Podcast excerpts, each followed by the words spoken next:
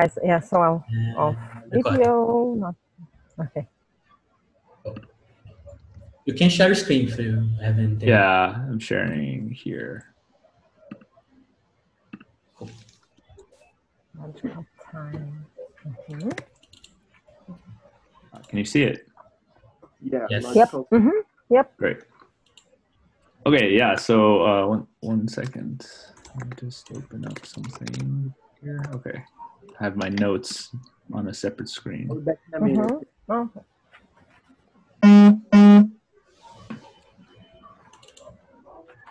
Okay, so thank you all. Um, uh, my name is Dennis. I'm the plus one of the virtual cell. Um, and uh, about 10 years ago, I met Gabriel and another friend of ours named Surgeon uh, at graduate school.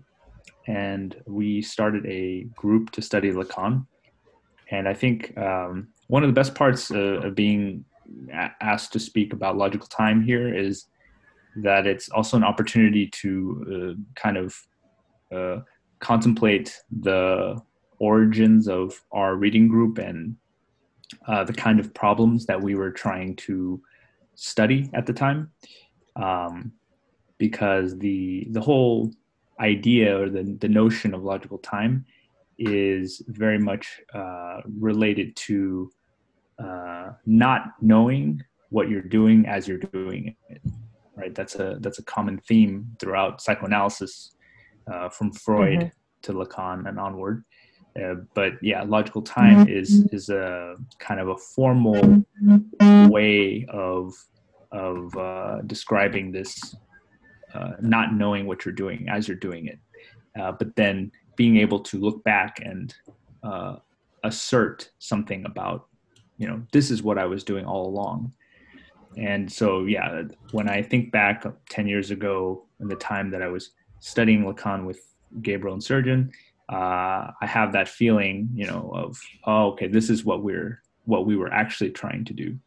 And what we were actually trying to do was to to understand uh, the relationship between psychoanalysis which seems like a very personal individual process right you go to analysis it's you talk Mhm. about yourself and it's a very private thing It- it's it appears you know Mhm. um, but what we were interested in is okay there is this very private thing this thing that you cannot really share with anyone except your analyst right it's a very uh, singular experience but how is it possible that something of that experience can be used to educate and to bring together a, a group of people um, I think this is the one of the biggest, um, uh, say, paradoxes or um, interesting Challenge. points about psycho. Yeah, challenges about psychoanalysis, which is uh, you know you have a very private thing that you know you even cannot uh, describe it outside of analysis because uh, part of the analytic situation is that uh, you have this you know rule of free association in place and you have a specific uh, relationship with your analyst that you cannot just have with anyone. Uh, so so how does that get translated or brought into uh, something like a political project for example? Um, so when i look back onto Penn State, i think this is what we were very much interested in. And that is why uh, we spent so much time um, trying to understand this text by lacan. So yeah uh, i i just say all this as a preface to the actual text but um, but it, it's uh, really nice to be able to look back and try to trace that uh, path because i think the circle is a big part of this question um, i think pensei was uh, also very um, kind of a short-lived thing. Uh, you know surgeon myself and gabriel we we read most of Lacan's text, but then there was a certain moment where we felt like uh, you know the group wasn't really um, working anymore, and we but we wanted to somehow generalize it, and, and we wanted to ask a further question, which was you know uh, can we bring this to um, uh, anyone, right? Can can this uh, challenge of understanding Lacan or reading um, go beyond just reading Lacan and also incorporate uh, other things, um, maybe more political concerns. So, um, so I think yeah, the problems of logical time and the circle are very closely related. So I, w- I would be open to having a discussion about that um, at some point in the in this presentation, um, probably near the end. Yeah. Uh, so anyway, let's go to the topics. So first, I'm going to give some historical, uh, you know, history about the um, the text itself and why Lacan wrote it. Um, and then we'll actually go into the text, uh, both the sophism and its solution. Uh, and I, I, did some formalism here uh, in the solution, but uh, don't be scared. It, it's very minimal and actually not completely necessary to to the understanding. But uh, we can also discuss, you know, like this formalism because I haven't really uh, shown this before, and I think it, you know uh, it, there might require some tweaks because it's uh, it's still fairly new. And then finally, uh, I wanted to talk about the idea of collectivity that this sophism implies, because it's a very counterintuitive or very you know different uh, kind of collectivity, right? Um, it's a logical collectivity, whereas normally we think of collectivity or politics in general as being kind of um, you know driven by uh, these kind of uh, conflicts or power for example like a, a, very common theme whenever we talk about um, groups of people trying to achieve something as we talk about power we talk about incentives um, and in, in a lot of ways it boils down to a very economic view of collectivity. So uh, I wanted wanted to show how Lacan's logic can uh, challenge that view of the economic uh, side of collectivity. Maybe there's another side to it that uh, by by looking closely at this um, sophism, we can kind of draw some consequences um, out of that uh, in, in that sphere. Okay. So, okay, context. Uh, so the primary, um, I would say, inspiration or the, the the what I think to be one of the most important points um, to consider is that Lacan writes logical time at the end of World War II. Um, so this is like a huge, uh, obviously, moment in history. Uh, so many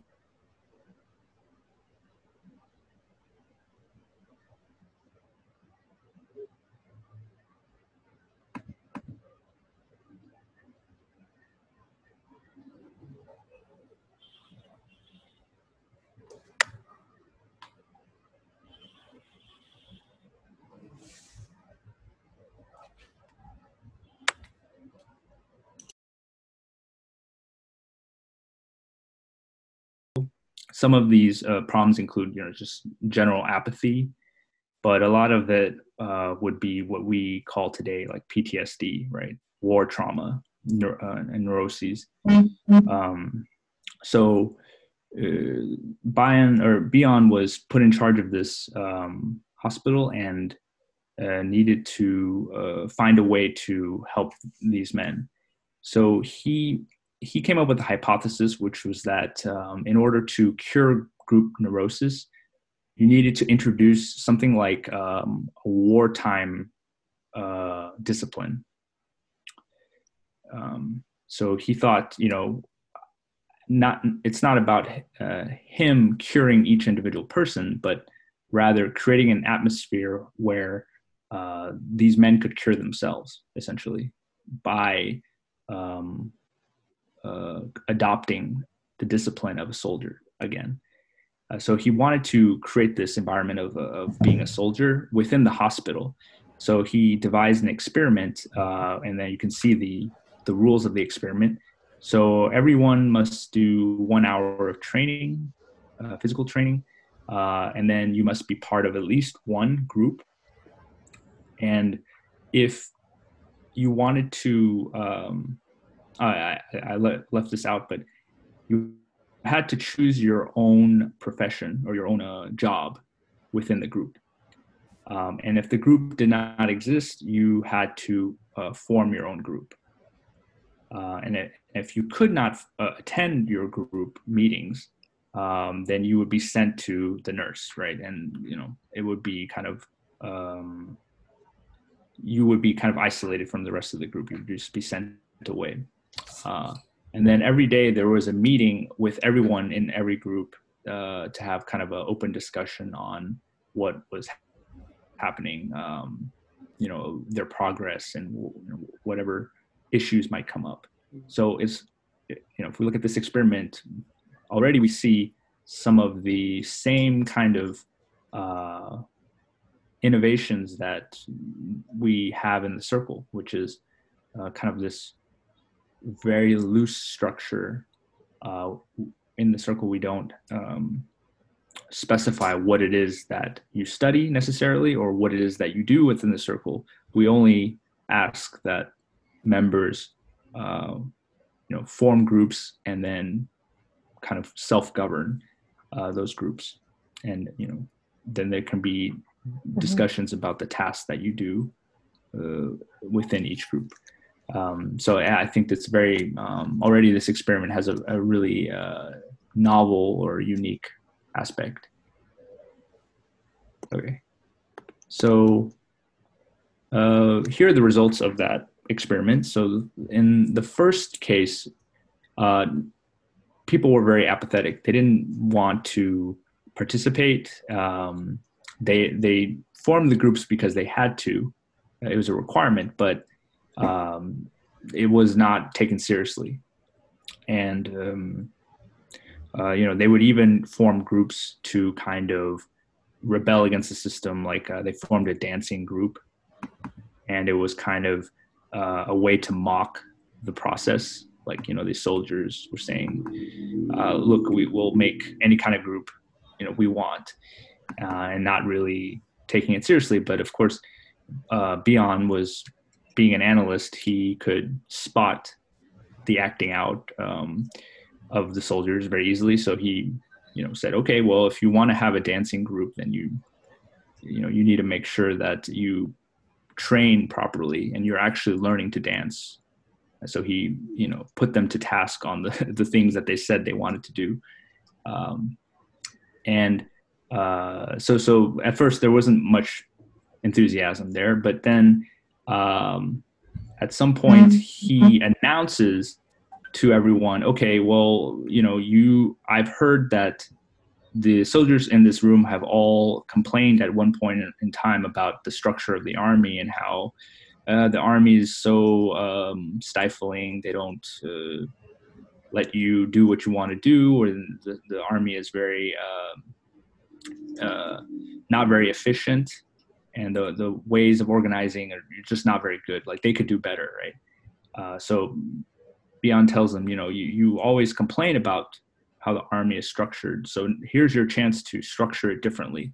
If you have a better way, then show me. You know, I want to see uh, your form of organization. So after he announces this, uh, we enter into the second phase where now people are actually trying to take it seriously. Um, several of the men uh, are become very um, active in their groups. They start to you know improve the daily routine of the hospital. Um, so that's things like you know even the food improving the food there improving uh, the cleaning uh, the, the, hygiene and the cleanliness of the hospital um, you know. And as a small group of these men are working so hard to um, you know to to uh, follow the experiment i guess.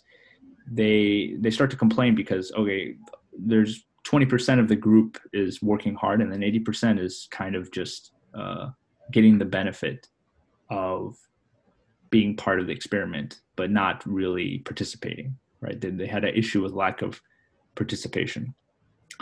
And uh, so I mean that's a, again an issue that uh, sometimes we face in the circle. This idea that uh, you know we, we make plans to do things, but then we often see that you know only a small group of us actually uh, do the do the hard work, and then the rest of us uh, you know m- maybe contribute a little bit um, at points, but uh, you know it's it's very rare to see everyone participating at once in usual in most of our projects right? You know, there's this kind of you you can even see the ratio uh, you know 80 20 is a common thing um, not just in the circle but any kind of organization especially if it gets bigger.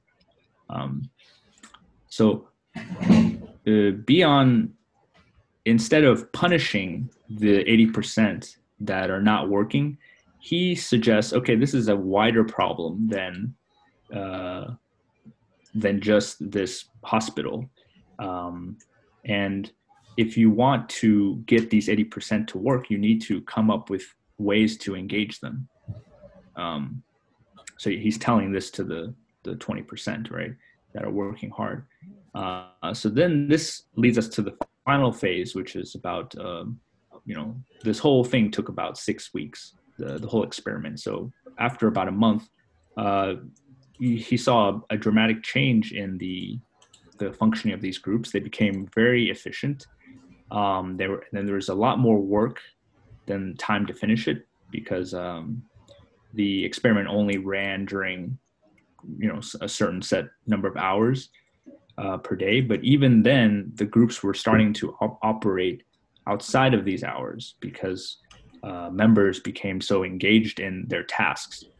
Um, and he noticed that uh, both the patients and the the medical officers had a shared sense of accomplishment. Right, it was, it was this uh, feeling of being part of something, part of a project, or part of a, a, a collective effort.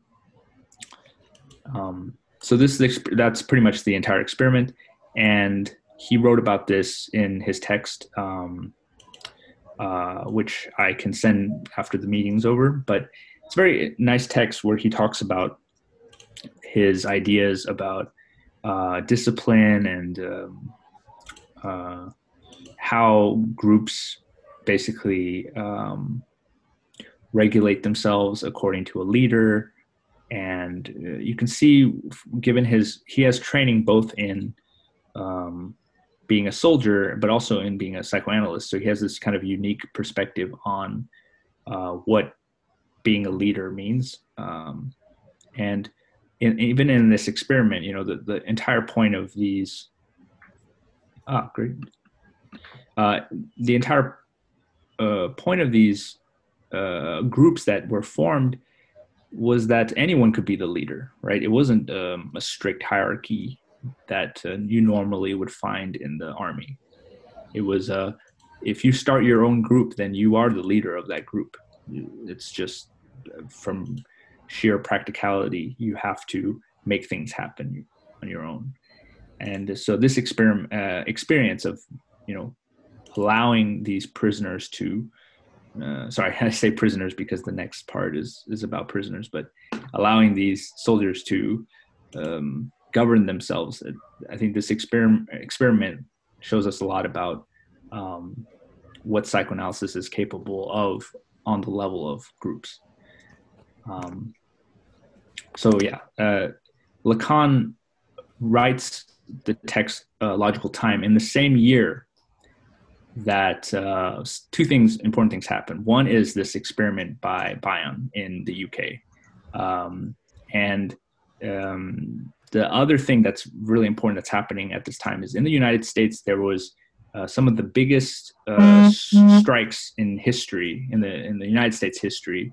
I think uh, somewhere between five to ten million workers were uh, striking across the country, um, and this had to do with kind of the coming all the soldiers coming back from uh, the war, and uh, a lot of the because you know in the United States you had uh, during the war, women were asked to um, basically take up the uh, tasks, um, the, the work, uh, the workload in the factories and so on that uh, were left behind by the men who were sent off to war. So when the men came back, there was a big shift in the society as far as uh, you know joblessness. Um, there was a a lot of these strikes were about you know minimum wage and uh, social um, benefits um, uh, and, and so on. So there's this big wave of strikes, and at the same time, the the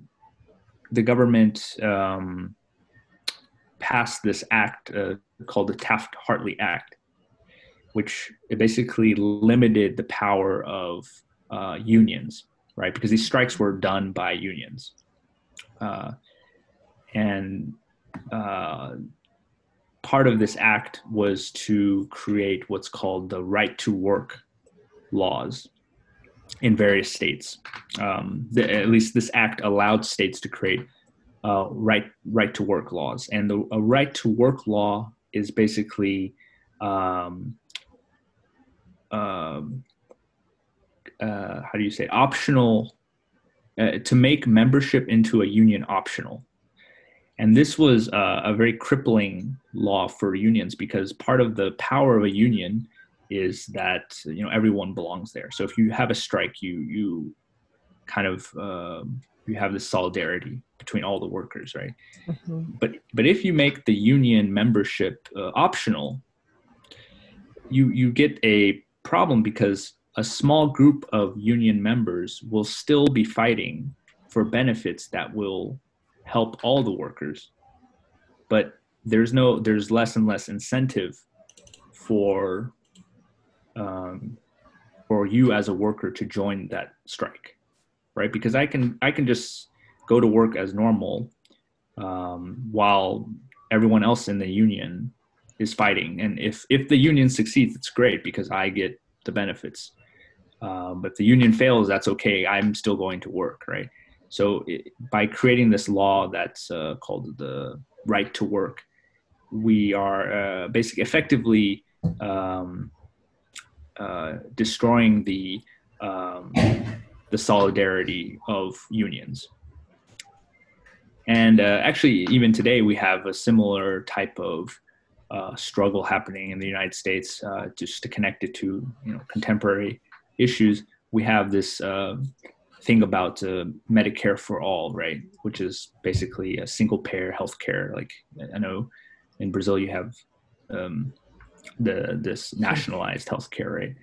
In the U.S. we don't have that, but we we're trying to you know create that, and it's uh, one of the big arguments against it is, oh, well, we want choice, right? Um, if you make everyone join this single payer healthcare, then we won't have a choice of which insurance we we can get, and everyone will be under the same insurance, and that's bad because we want more choice. Um, but again, it's the same principle. If you give, uh, if you allow some people to not be a part of it, right? Like it's optional to have this health care. You don't have if you don't if you're healthy, you don't need to pay for this uh, uh, health care. Well, then there's the, the the whole system won't would not work, right? Um, because uh, you would have only a small number of people who need it fighting for it, and uh, they can't support themselves. You you know it's kind of a one of those things that needs everyone to be a part of uh, part of it for it to work. And the same thing in this union situation. Okay, so this is also happening at the same time that, um, and I'll, I'll, talk more about this uh, Taft-Hartley Act in the last slide. But uh, yeah, this is happening at the same time that Lacan is writing Logical Time, and then also Lacan visits uh, Bion and Rickman, uh, who is another analyst uh, working with Bion in this project and he visits them on a study trip in England right after the war ends. And he writes uh, a text on it in 1947 where he reflects upon um, what he experienced, uh, you know, visiting them in, in this, uh, you know, discussing this experiment that I was just showing you. So I'll read this quote here by Lacan. He says, uh, From my first approach until the end of my five week stay, this expectation of finding a different atmosphere was not disappointed. And it is in the guise of psychological evidence that I was able to discover this truth that the British victory is of a moral order, by which I mean that the in- intrepidity of its people rests upon a veridical relation to the real, something that its utilitarian ideology does not easily convey. Um, so, what Lacan witnessed in this, uh, we could say it's his interpretation of the uh, experiment in the the hospital, is that um, there is a, a moral victory that happened in Britain, and um, without that, you you could not find a cure for this wartime neuroses. You couldn't get through the war, um, and simply reading it through a utilitarian lens, which you know the the British are famous for being very utilitarian in their uh, their worldview. But if you just simply look at something like the experiment, uh, this experiment um, from the first slide, uh, and you look at the effects of that experiment, you could not really make sense of it if you simply read it through the utilitarian lens. Um, so it, it's a it's a nice comment here, and uh, I think this text um, uh, is a really good one to read if you want to learn more about Lacan's relationship to this uh, experiment because it it heavily influenced him. Um, so uh, two more points of uh, note in the timeline. One is Lacan would uh, eventually go on to found his own school, the École Freudienne um, Paris, right? And uh, this school was uh, in response to a lot of different things. For example, I mean, he, he was kind of kicked out of the organization that he founded um, previously and uh, he left the hospital that he was once um, uh, having his seminars at. Uh, and instead, he had to move to a um, more like academic setting. Right before, he was always um, giving seminars to um, uh, to other analysts, right, doctors and so on, and Saint Anne. But then, uh, at some point, Lacan uh, founds this school and starts to give more, let's say, popular lectures, although he still insists that he is speaking to psychoanalysts. Um, he's addressing psychoanalysts, but he's, you know, his audience is now a much wider range of different uh, intellectuals and, and, students and so on. Um, it, but one remarkable, remarkable aspect of his school is that he it's formed uh, in small groups right, which Lacan calls cartels. Cartels are groups of uh, around four people, uh, four analysts um, in various stages of their training who come together to study one concept, let's say.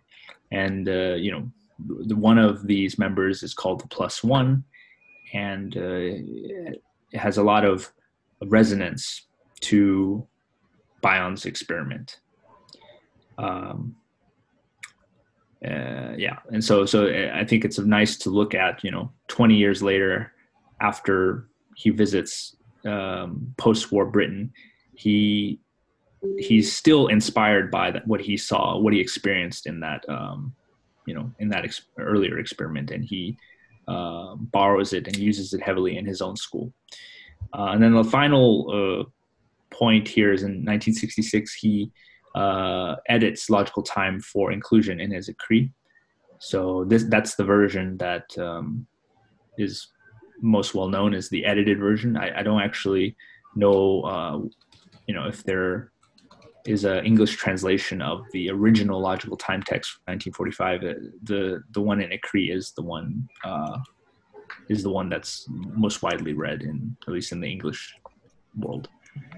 Um, okay, so that's some context. Okay, now we can finally go to the actual uh, sophism.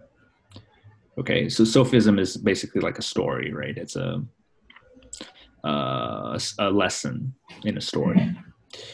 so there are three prisoners who are brought into a room, and they are told uh, there are three white and two black black discs in total. Uh, and some discs are put on each of these prisoners' backs, um, and they they can only see the discs of the other prisoners, but they cannot see their own disc, right? Because it's on his, you know his back. Uh, and in reality, all three of them have white discs. Okay, so there's no the black discs are not being used at all. Uh, each of them has a white disc, and they can only see the other two having white discs. Um, and they're told this uh, when they have deduced the color of the disc on their back, uh, they can leave. Uh, but when they leave, they have to announce the color of their disc, and they have to announce how they uh, came to this conclusion. How, how did they reason their way to uh, realizing that they have the white disc? Okay, this is the challenge. This is the the, the whole uh, puzzle for for the prisoners. Um, so, it, you know, before I go to the next slide, it's uh, a bit tricky, but we can already think about uh, what is a possible solution to this, right? Um, because it's a, already a, it's a at this point we can say it's a simple uh, game of combinations. Uh, either uh, so let's say I see two white discs in front of me, right? Because I'm one of the prisoners. Mhm. I, I have either a white disc or black disc on my back. Mhm. So there's really only two combinations, right? Uh, white, white, white, and white, white, black. I'm the black, right? How would you decide which one is the, you know, which which combination it is? Um, Uh, He cannot. He cannot ask the questions, right? Yes, that's important. Yeah, no, Yeah, no So, communication. No question. No communication. Right. Mhm. Um, yeah. So he, he, he can only, for example, if he um, he might be wrong, right? The the the per, the um, the prisoner who who is, for example, he thinks that his is black, right? The others are Mhm. two. It can Yeah. be uh, illogical, but um, how if he can explain his reasoning um, how can I put it? So it doesn't matter what color. Um, mm, maybe I'm um, announce correctly. The first person to exit the room. Announce correctly the room.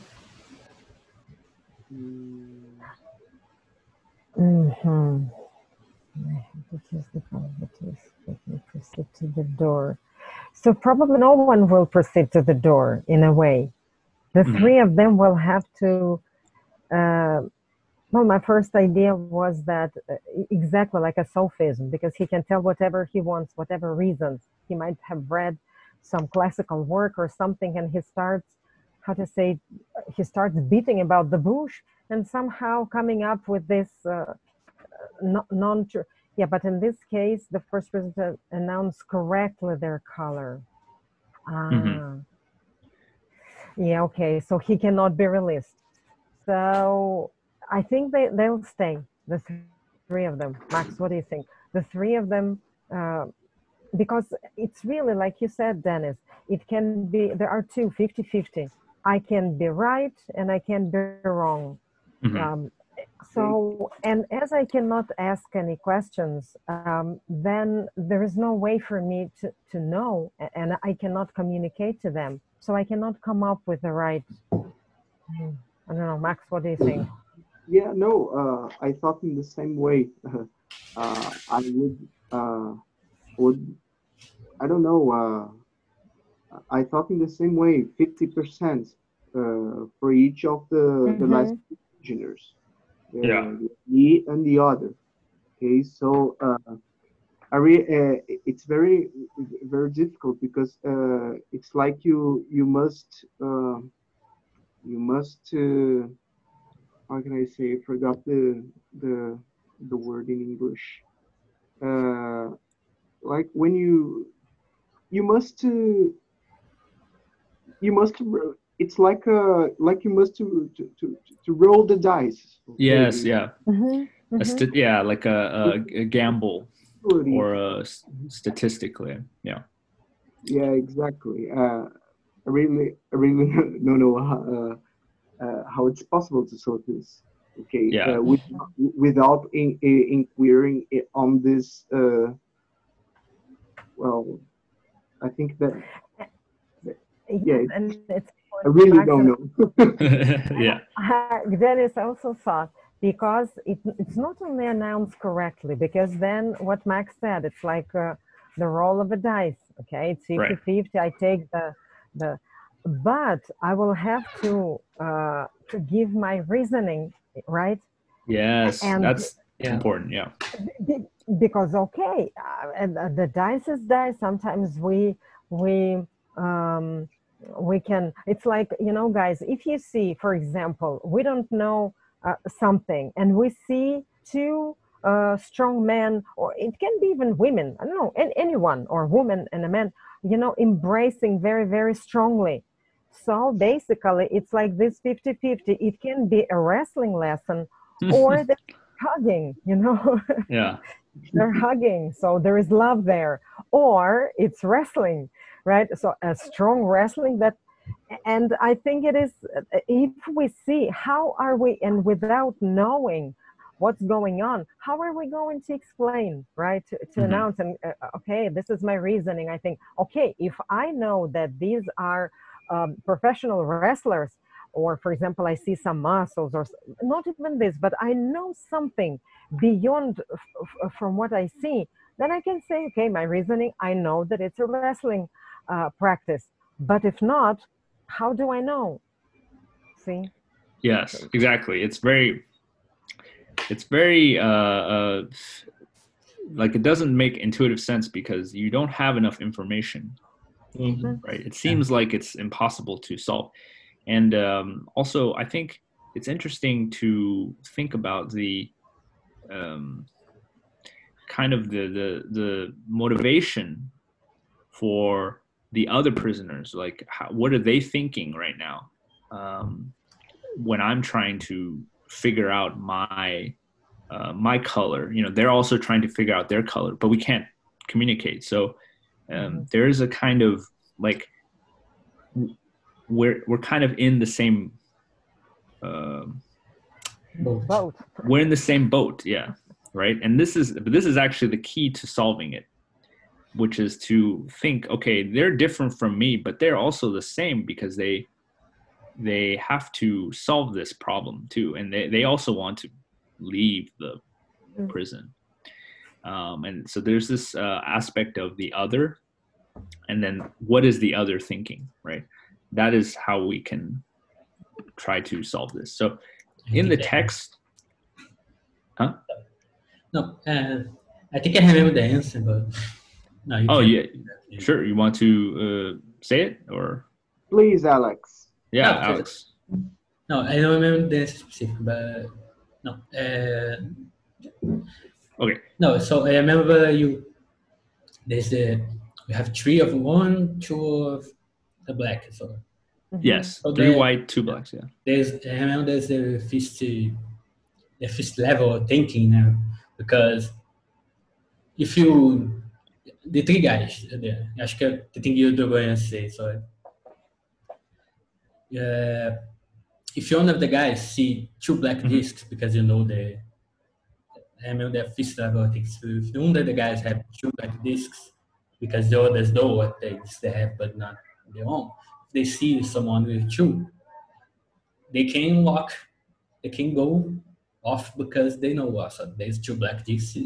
So Mhm. if I see two black discs, or the guys with, with the two black discs, então, so I have a white one, so I can go. I remember that's the fifth yes right level of thinking. né? Um, So you want to do that? Can I do it But- to the end? I think I remember more. Uh, because I Yeah, remember the answer. But The other one is with white, a white disc, isn't Yeah, it? everyone has white, so you White. only see White. white. Yeah, I don't know. I don't know if I have a white disc, but I know that the two of my partners are with white disc. White disc. discs, yes. Yeah, exactly. That's for sure. oh, they can have a black eye, white is still low. No. Yeah, but that's the point, Alex, because two discs are white. So there's no way for me. If they were black, then it's a, it's a, it's a, so easy, right? Is uh, just, uh, No, but it, no. If you see the other guys wanna have black, you know, that's the second level thinking, and you're going the right way. I'm spoiling the whole thing, but. uh, Oh, so you're saying uh, uh, if if there were two black discs, then you would know immediately. Yes. ah, sure. But ha, yes. if but there were two, they're yes. white. If, But but it- it's not actually the case that there's two. But yes, the the No, no. you're uh, kind of assuming this would happen if in a different uh, let's say counterfactual thinking right? Like a different Mhm. situation. Yeah. Yes I, I think you're you're on the right uh, you're basically on the right direction alex. Uh, i'll show it now so we don't uh, take too much time on it. But we i think it's exactly what you're you're saying here because okay the lacan it- lacan basically entertains the solution here but he says there's some problems with it. Uh, let's let's go through and see uh, hopefully this ma- is clear. So he divides the prisoners into three a b and c. Okay? A is is really the one who is thinking. Okay? Let's just pretend you you are a. And uh, you will say if i were black right? Because i can be right? I can either be white or black uh, Yeah. if i were black Mhm. then what are the other two prisoners seeing the other two prisoners see a black and a white Mhm. right? Then the other prisoners will think, well, if I were black, right, because they cannot see their own disc, but they see a black and a white. So they say, if I were black, then C would know he is white and leave immediately. And the same thing, C, who is this third prisoner, would say, would also see a white and a black.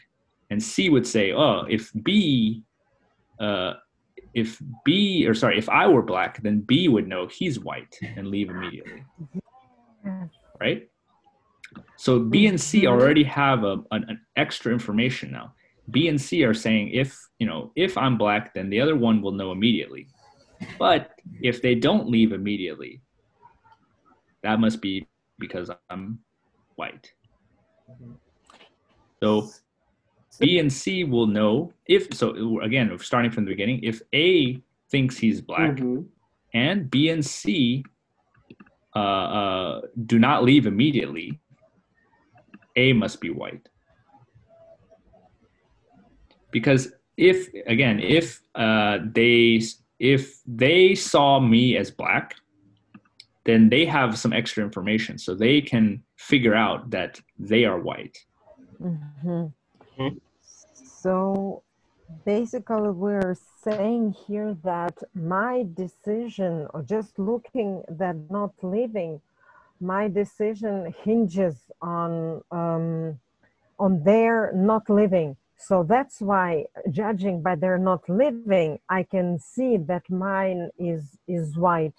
In this case, A. Right, looking at the at B and C not living, then I know that mine is cannot be uh, cannot be black because if he's if he's white if I look at B right and I see that his is white and I see at, at C that is white uh, I would know that B is not living if mine um, okay the one is white right it has to be of the same color so mine cannot be exactly what you said. Uh, so would know he's white and leave immediately if I were black. Yeah, that's what you. hmm Makes Yes. sense.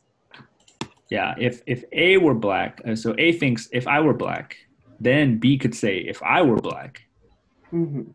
Then C C would leave immediately. It's no problem. Mhm. So then B is looking at C, right? B is looking at C and saying, okay, is he leaving? Oh, he's not leaving. So I must be white. And then B would leave immediately. Um, oh, okay. B would go. And then same thing for C. C would say uh, C would be looking at B and waiting for B to move. If B doesn't move, then C would say, "Ah, I must be white also." So then B and C would both go because they figured out they were white. And Mm. A would A would still be black here. But B and C would would know, oh, "Okay, I'm white" and leave. But since they both don't leave, then A must must be white. Right? Mhm. So this is what Lacan calls the perfect solution. It's, uh, but it's used in a kind of uh uh ironic way because uh, he finds a lot of problems with this uh, solution. Mainly, it's not it's so much a problem, but it's an am- ambiguity in the solution. Uh, can anyone s- spot that? Like, what, what do you guys think is the a- ambiguous p- part of this reasoning? or the problem in this reasoning. Oh, he's assuming. Mhm. Well, I'm gonna have a, a bit of time to Okay. more clearly this case. Yeah, yeah. I think for now we can carry on. Okay, so in this case, uh, look, what Lacan says or spots as being kind of the ambiguous part here is the word immediately. When we say someone should leave immediately and they did not leave immediately, how do we know what how long immediate is, right? He's assuming. uh, what what yeah we're assuming like we know what that is what is it five seconds ten seconds one minute ten minutes how do we know that they left if they start to walk away is that because they left immediately or because they had to think a long time Mm. and you know there is a kind of a, a variable time there. Like we don't know what is immediate. It could be five seconds, ten seconds, ten minutes, and one hour, right? So so that's something that you normally in a logical problem, we never have this kind of uh, you know in traditional logic you don't take time into account like this and when you do take time into account it's usually because there's some uh, fixed number associated to this time, right? A unit of time. But in this sophism, we don't know the unit of time. We don't know uh, what is meant by immediate. So this is the first issue, right? Um, so here's some objections. First is uh, hesitation is the evidence, right? If you see someone hesitating, then uh, you have evidence that you are white. However, if they start to move, the evidence disappears, right? Because I, I need them to not move to know that I am white. If they start to move, then I and I don't have any reason to know that I'm white because then they they've already left, right? Um, so there's this there's this problem there where you know your your knowledge about yourself is based on the other not acting.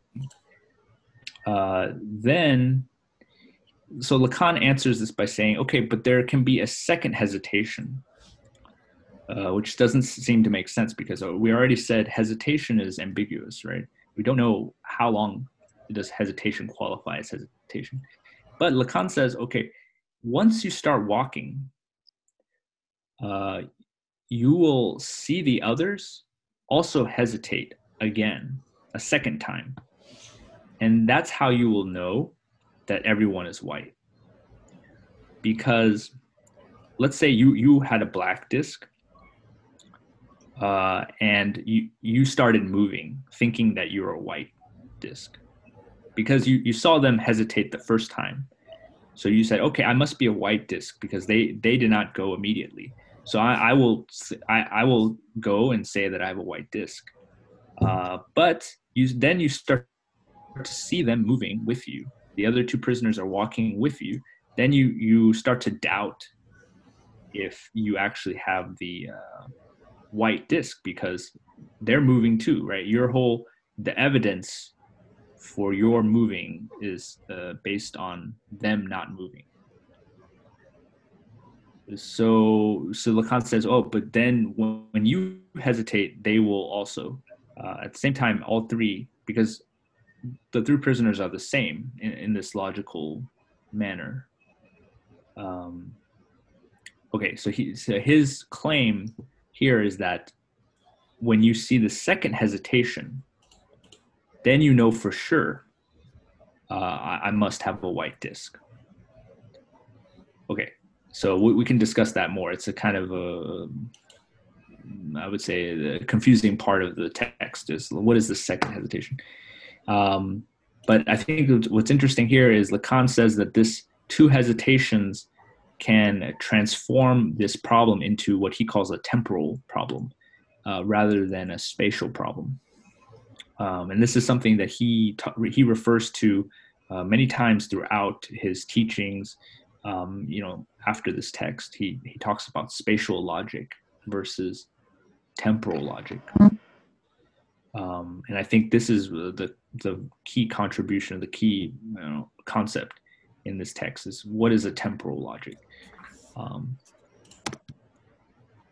so we, we, we're going to go more, more into detail into this temporal logic now. Um, so Lacan says, okay, how do we how do we fix this problem in the perfect solution? Well, we need to uh, start to take time as a logical uh, element of the solution.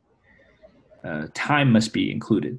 So he starts with a simple observation, which is if you see two black discs, then you know you're a white. You have a white disc. Hmm. Right? He starts with this mm-hmm. assumption. Um, and then he says, uh, I wrote here that the, the combination uh, black, black, white is not possible because A sees two whites, right? Uh, and this is a spatial fact available to everyone. Everyone, all three prisoners know that black, black, white is impossible because they see two whites, so it cannot be there cannot be two black discs, right? Um, uh, however, this fact takes no time to realize. This is the important point: is that um,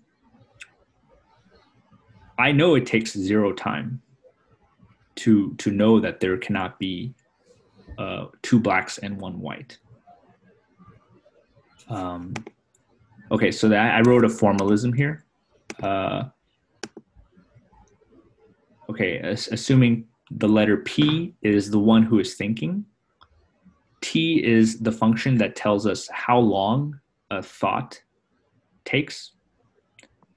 Um, and then the thought itself what what is being thought is this saying if i see two blacks then i must be white that, that's what this says here right this is what i see i see two blacks. Uh, and therefore p which is the one who is thinking equals w white. Okay so this thought is basically this this part here. Being opposite two blacks one knows that one is a white. This that's what this uh, statement says. So we will say the instant of the glance is the formula that assigns to this uh, thought the number zero. Right?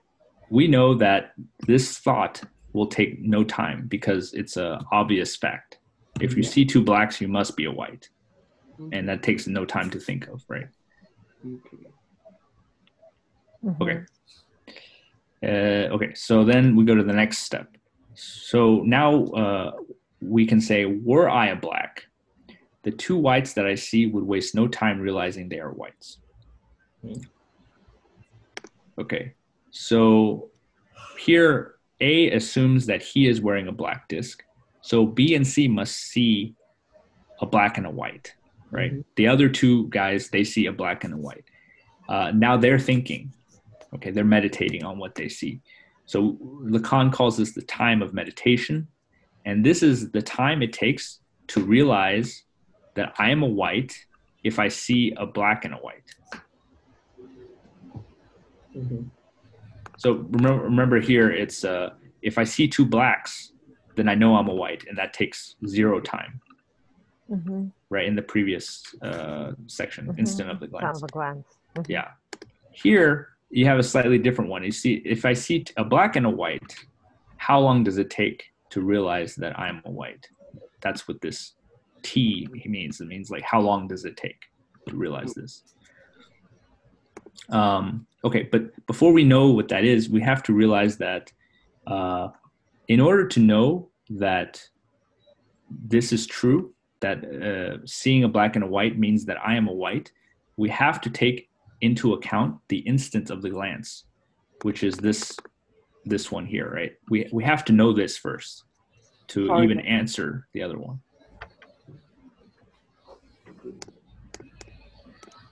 Right? Um, so there is a slight difference between this one and the other one, the instant of the glance, which is that this one, the time of meditation, requires the instant of the glance to solve it. Um, and there's a different time because I need to take into account how long the other person will take to uh, figure out the instant of the glance. Uh, we have a different different amount of time. So I wrote this here. Um, so the the first term is the instant of the glance, which was from the previous slide. That's this idea that seeing two blacks means I'm a white, and that takes zero time. But knowing this to be true, I can then say if somebody sees a black and a white, then they will know they're a white, and that this whole thought will take less than some term A. We don't know what A is. It's just a variable. Uh, it could be like before we said it could be five seconds, it could be 10 seconds or 10 minutes, you know.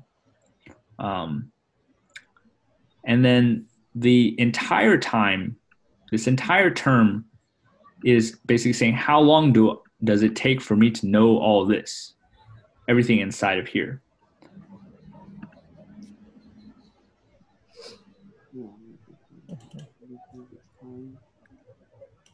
This A, it's like the, is exactly this instance of of the glance. Is that? Uh, no, so instant of the glance is zero. Oh, it's zero. Oh, okay. Instant of the glance is zero, but the A, the A is uh, instant of the glance plus instant of the glance plus this new term, which is the time of meditation. Oh, okay. Oh, So you're saying that uh, time uh, would, like time uh, uh, gives me an information. Mhm. It's like that. Like uh, Yeah. Yes. The the fact that the, the the key of interpretation is like that. The time informs me uh, something, gives me an, an information. yes. To to for me to take my my decision. Is that, Mhm. that right? Yeah.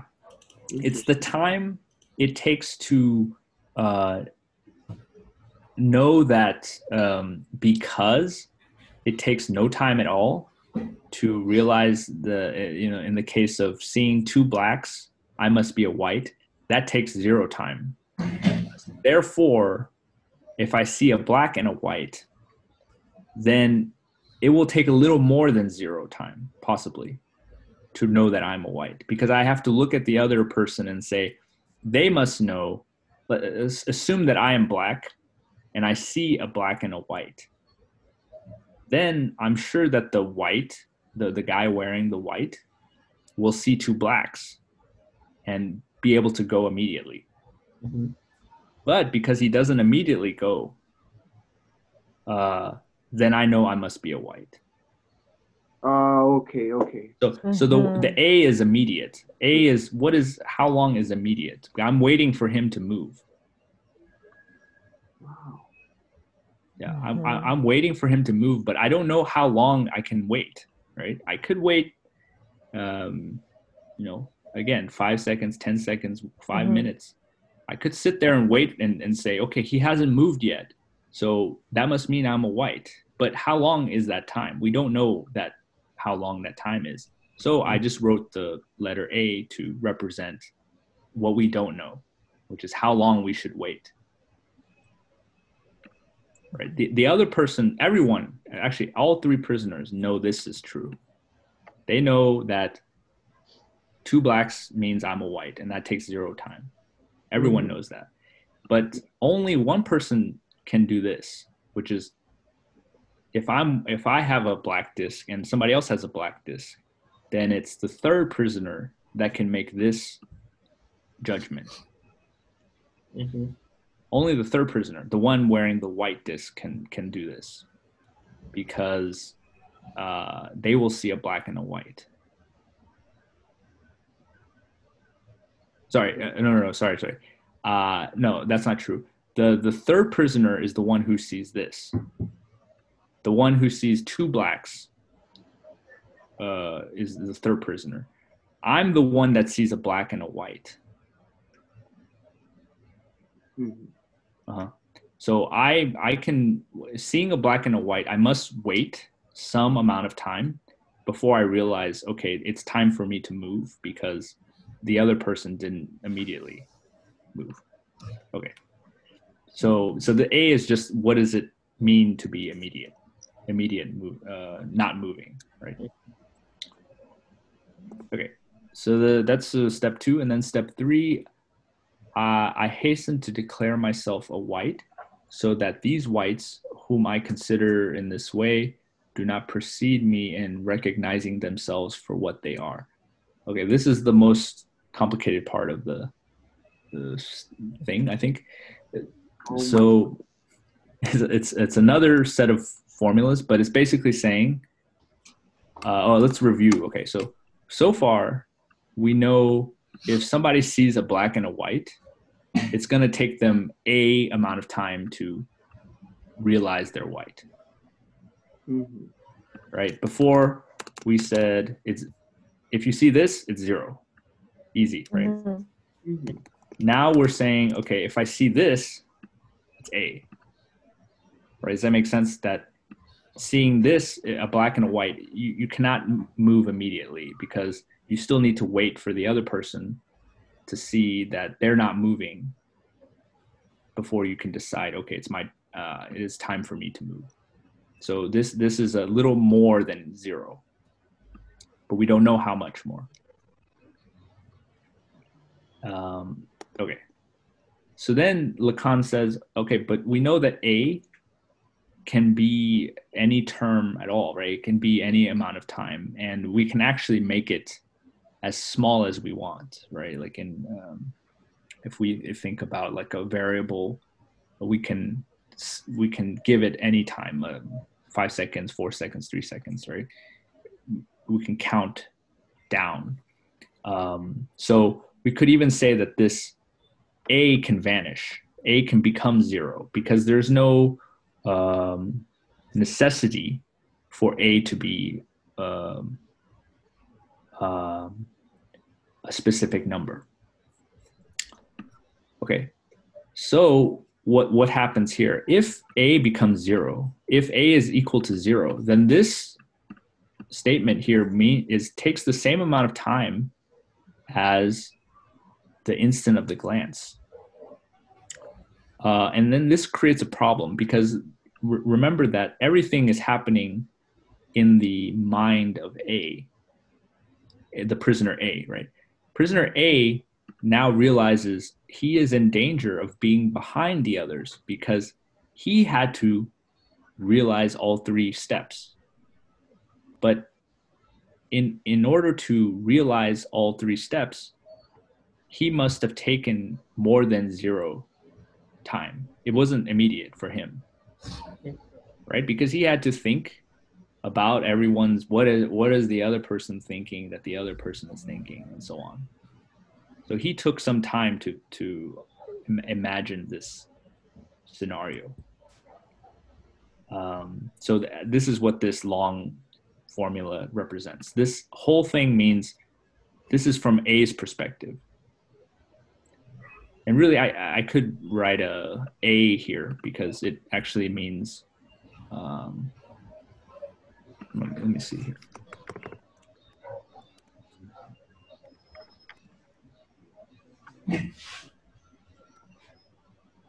Uh, just one second, I can add that to this to make it a little simpler.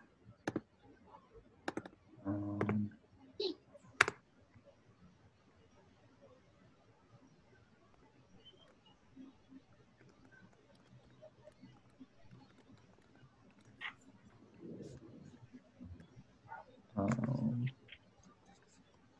refresh. Yeah. Uh,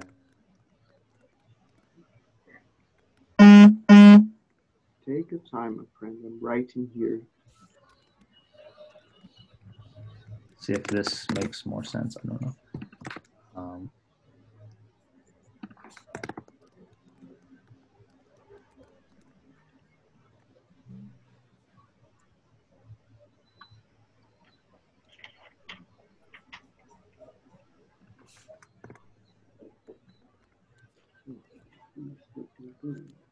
اثنين واحد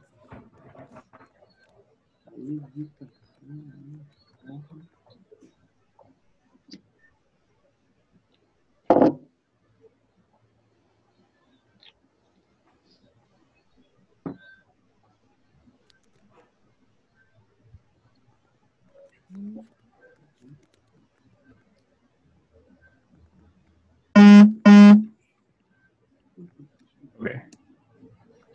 Um, yeah, I'm not sure if this makes it clearer for you, but so uh, I put an A here to show that this is how long it takes for A to think this thought.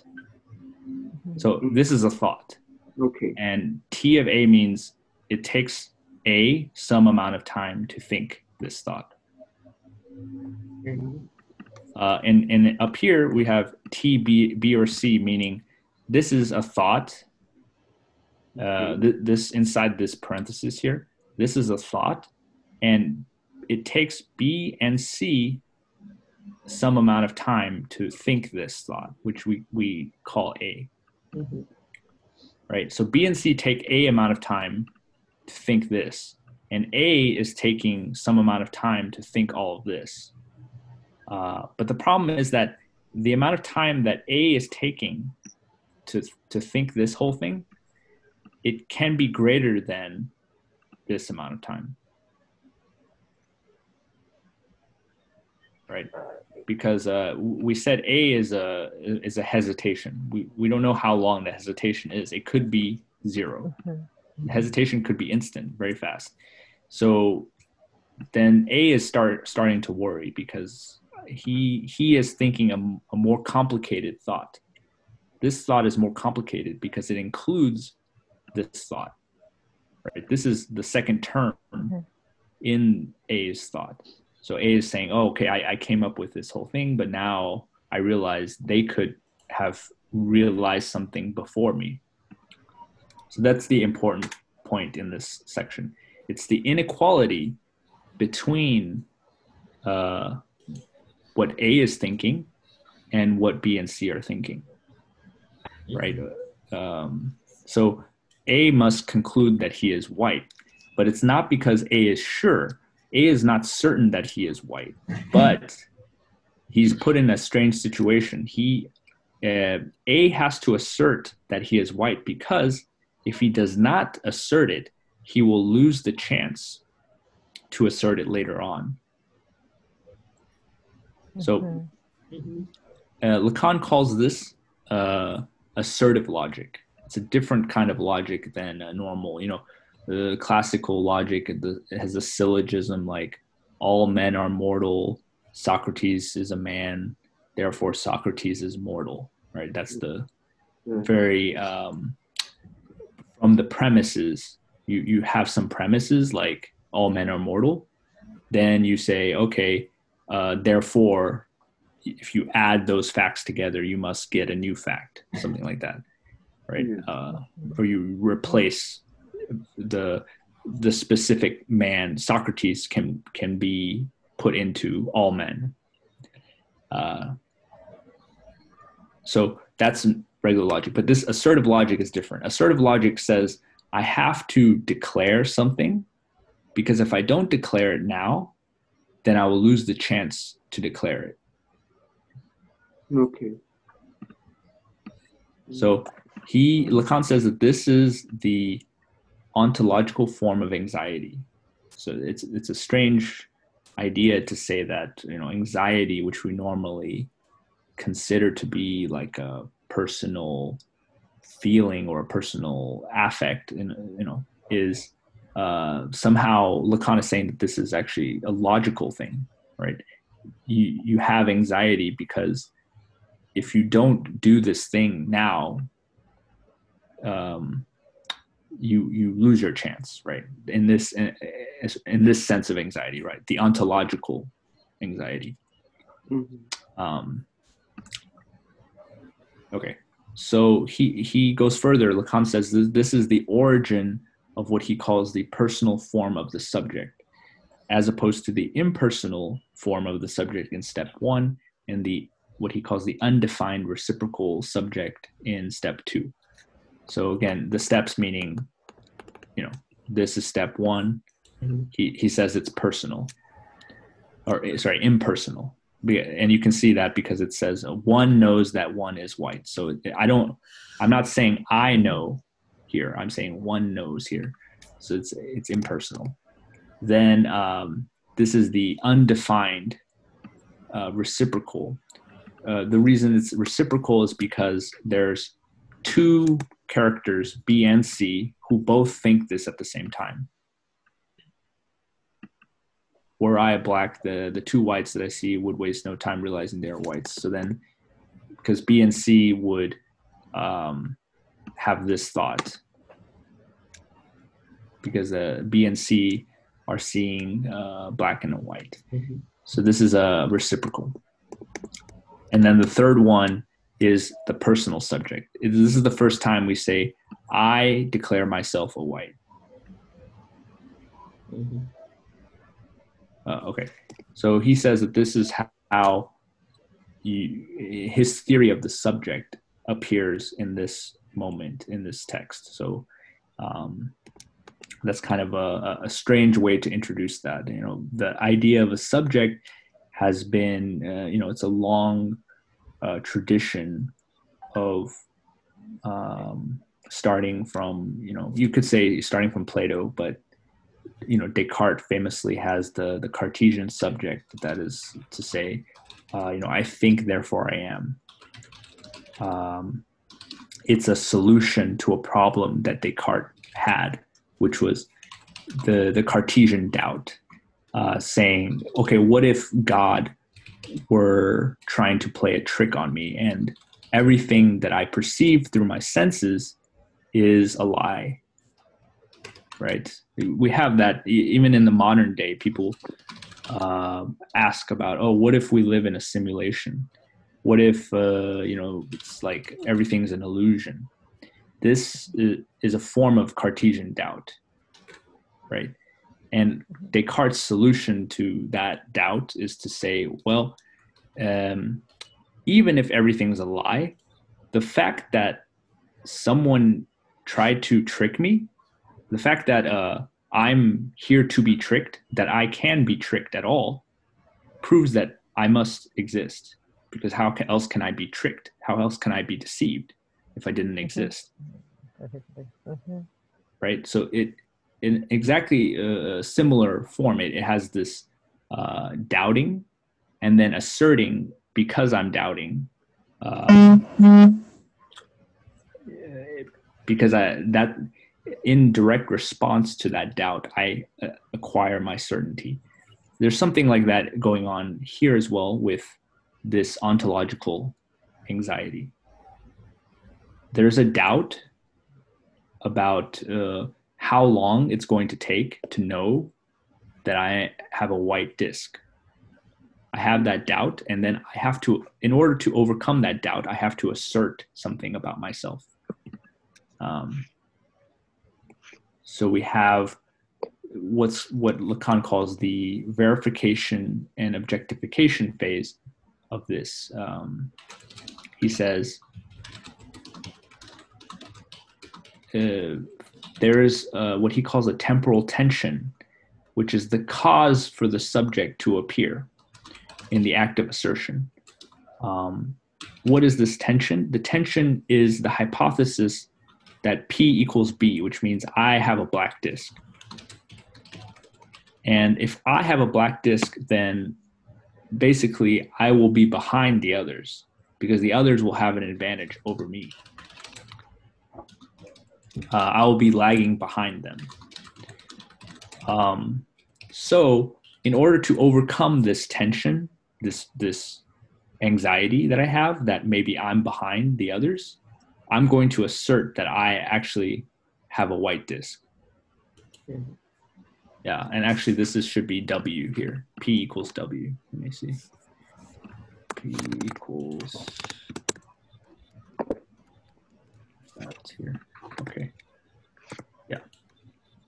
So once A asserts P equals W, um, then it's it's okay. It's now I have a, a I'm I don't have an advantage, but I am equal, at least equal to the other two, because I saw that they have white discs. So if I say I also have a white disk, I'm I'm no longer behind them. I'm I'm on the same level. Uh, but actually, it took some hesitation to realize this, right?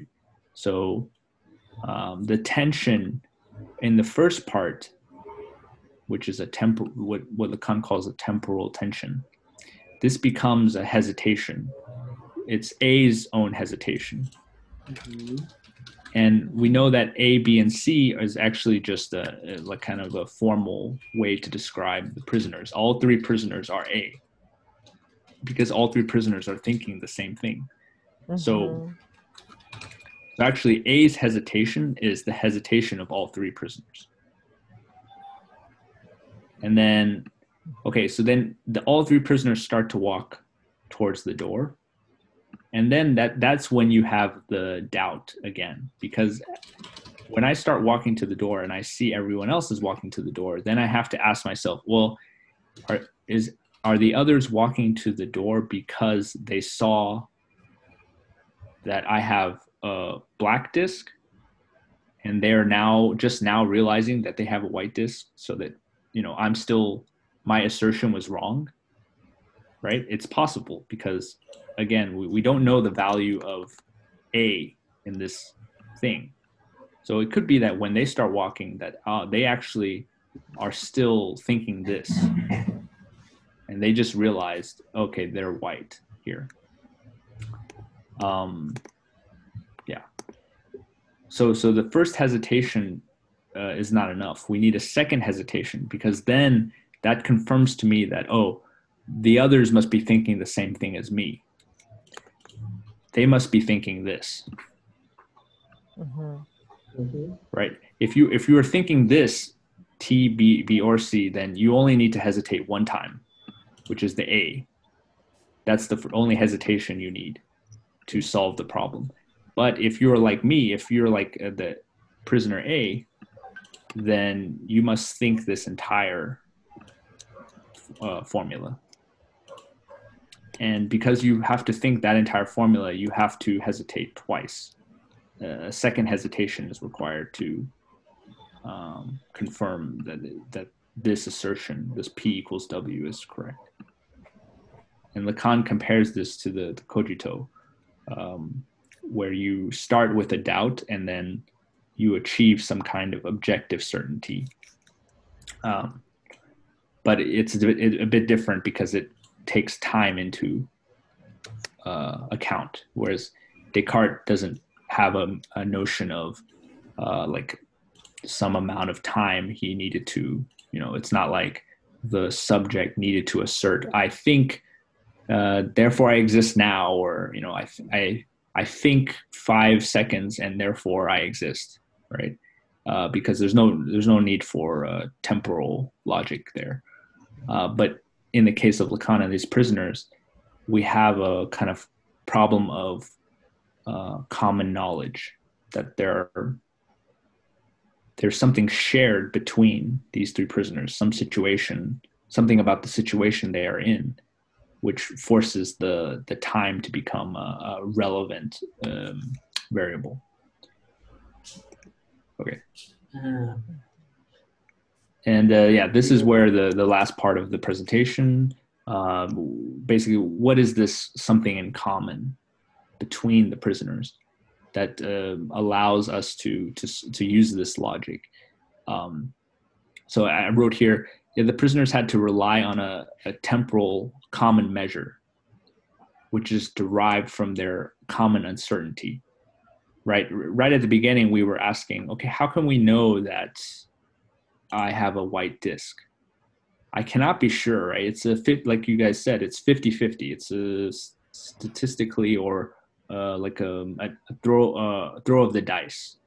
There's no certainty about what disk I have. But that's what's, that is what is in common Yeah. between all three of us.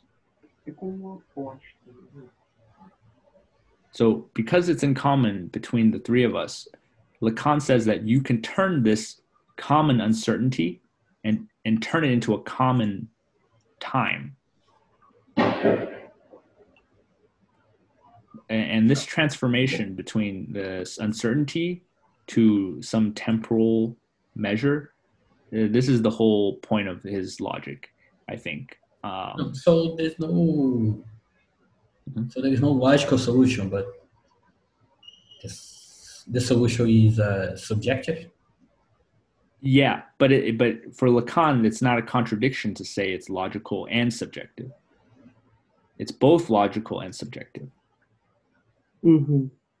Uh, Yeah, but it's not a it's not classical logic, right? He calls it the logical notion of collectivity. Mm-hmm. So it's a, it's a different kind of logic.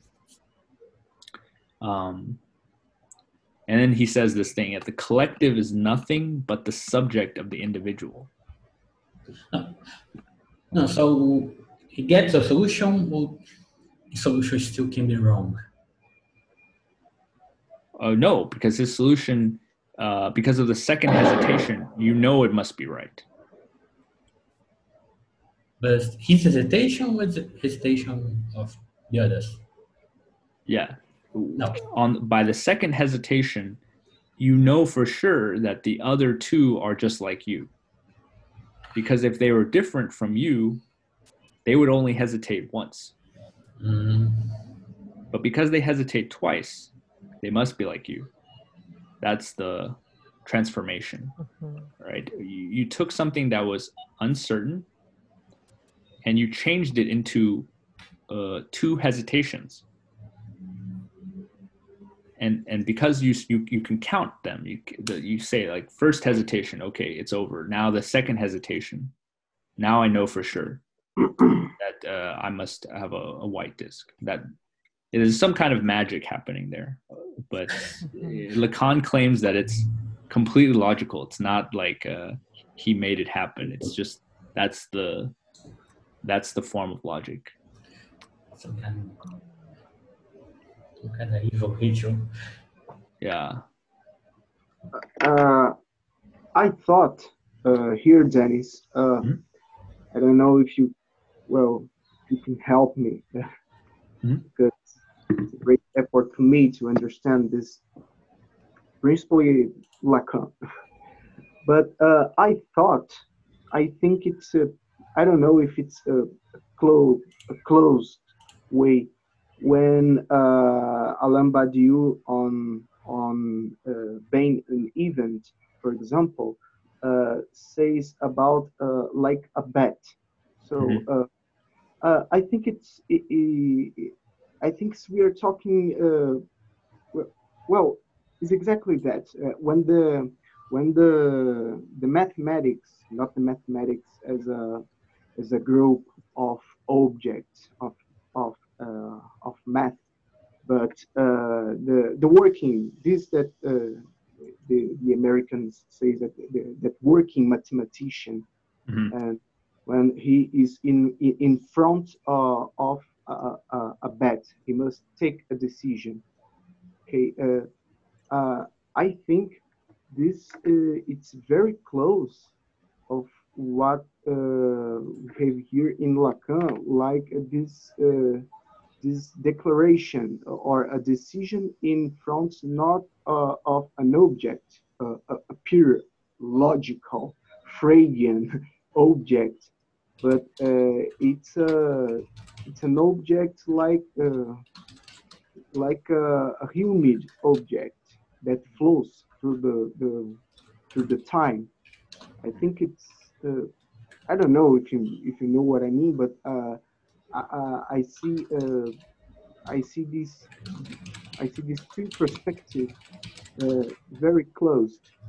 So Hmm. uh, so uh, at the time uh, we can extract one of these prisoners extract uh, very curious extracts uh, something of this time of excitation uh, and uh, by this uncertainty uncertainty uh, I don't I don't say it's like uh, you have some signs that points to you to to to take a decision Mhm. okay uh, even if you even if you don't know uh, even if you you don't know exactly uh, what is the consequence uh, the consequence Yes. Like leap of faith, leap of faith in a way, right?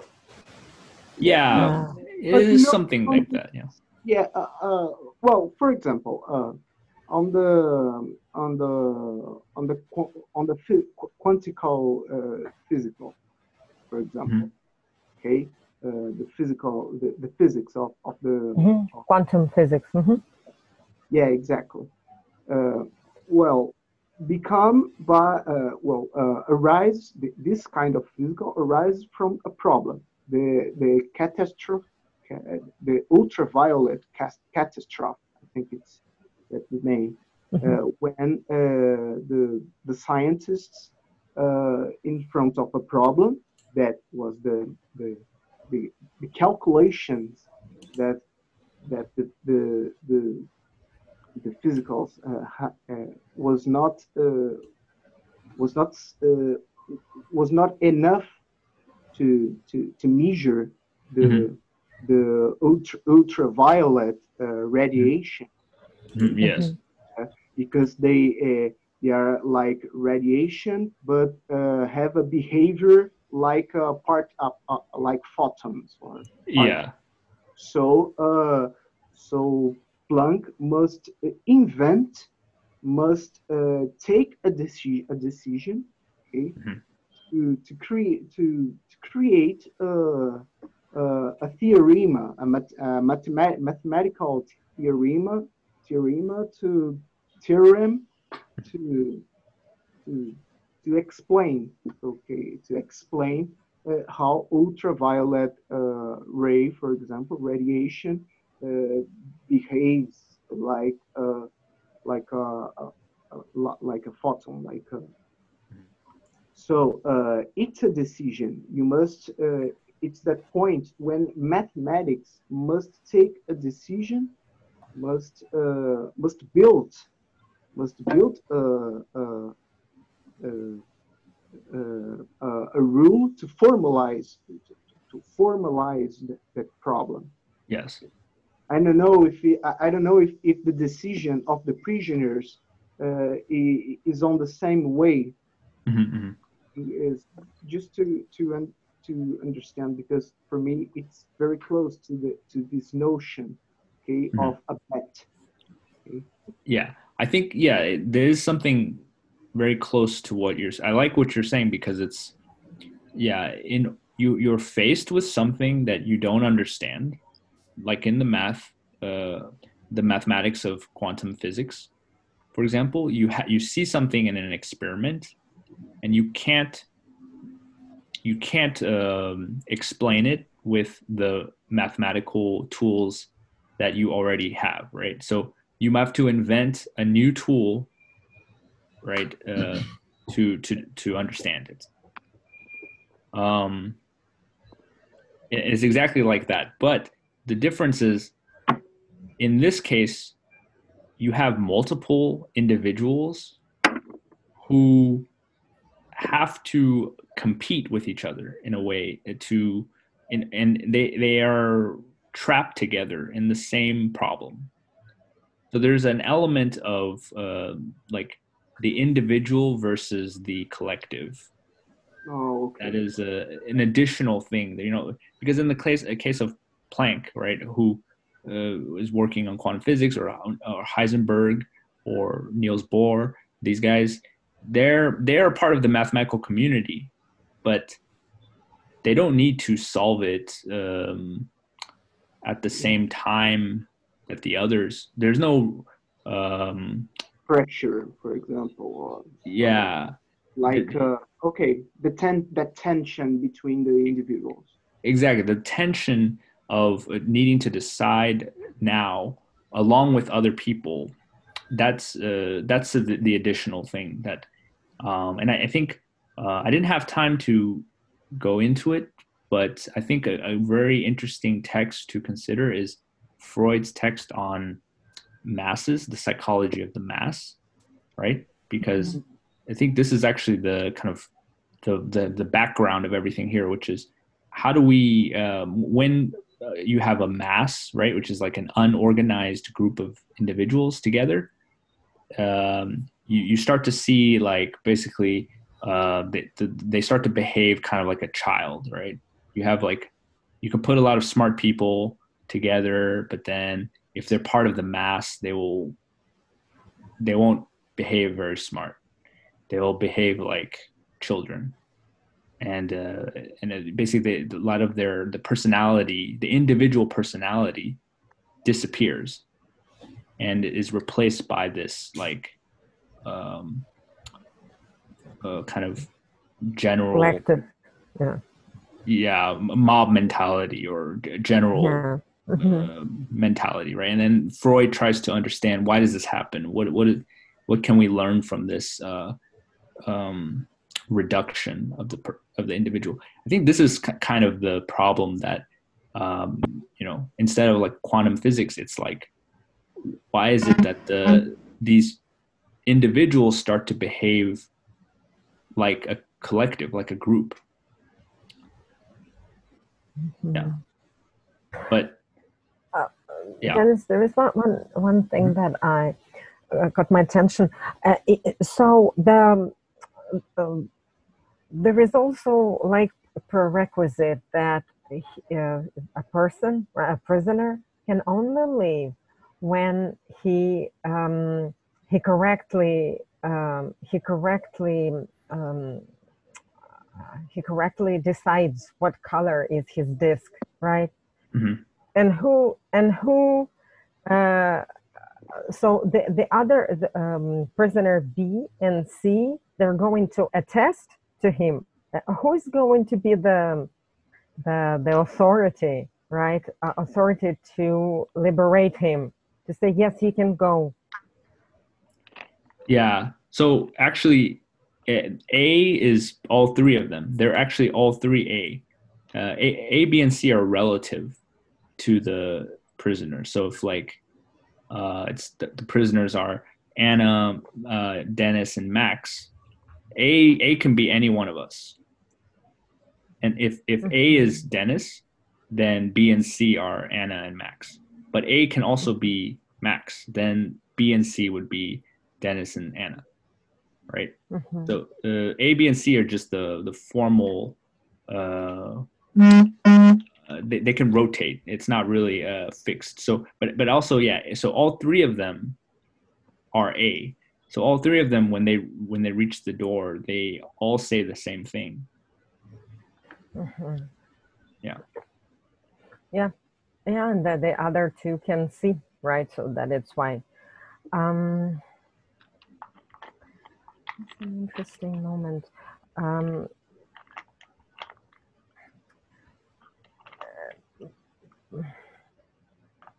I was thinking of uh, escaped.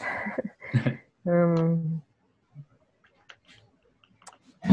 so, so basically, in a way, uh, yeah, so, so uh, uh, three prisoners can leave, actually, right? Mm-hmm. Is Yeah, so- there? yeah. Go ahead. Go ahead. Uh, yeah, that's another important point. Is in, in the beginning I said only one prisoner can leave, which is the first prisoner to answer this. But the problem is all three of them uh, walk together, so the Mhm. the rules of the game are kind of broken there because what what can the the warden of the prison what can they do if they see the three prisoners all walking together and they all say the same thing then uh, how do they decide uh, which one gets to leave that's that he does lacan doesn't answer that problem but Ah, okay, okay. uh, alright. yeah that is a Yep. uh, that is a f- feature of the problem yeah. Mhm. Uh, okay, uh, so w- we can say that, um, but then, for example, in this case, there is competition because each one of them, uh, okay, it is a logical notion of collectivity, but there is a collectivity because, first of all, all of them know that they cannot lie. I mean, I cannot just say whatever uh, without justification and leave it's Mhm. obvious what I'm saying. It's very different from. Um, uh, um, I, I even think the example that Max gave. Um, of course, there is a hidden competition always. We Mhm. always hear, even from writers, "Oh, there is this group, and I never know what the other two are writing." But they always come up. Even Zizek himself says that about the troika. Yeah, that he he doesn't know what uh, they always come up. Um, uh, uh, Mladen Dolar and Alenka, right, with a, a wonderful text. And uh, so it's always a surprise. And I think maybe he thinks about this this work by, by Lacan when, when he says that, right? Okay, so who's got the white disc, right? Who, who writes better? But okay, but, but back to, to Max's example. So what Max, um, uh, there is, yes, there is a competition, but on the other hand, they work for the, to, to, to solve the same problem so there it would be um, yes uh, there would be a demand to come up with a with a new theorem right Mhm. or formula but uh, it's i think there is more for me there is more collectivity uh, Mhm. in that and another thing what they come up even the theorem or formula it can be in a way it can be proven wrong in the future right? Because we know it happens sometimes, and okay, he uses this formula to describe, but like Fermat theorem, but someone in the future will prove it right or wrong. But in this case, the case of prisoners, they know that they have to rely, um, in a way, their, um, how can I say, their freedom hinges on the wish for freedom of other two president, prisoners. So basically, competing among themselves. At the same time, um, each one of them believes that only he or she can um, can come to fruition of, of, of liberty.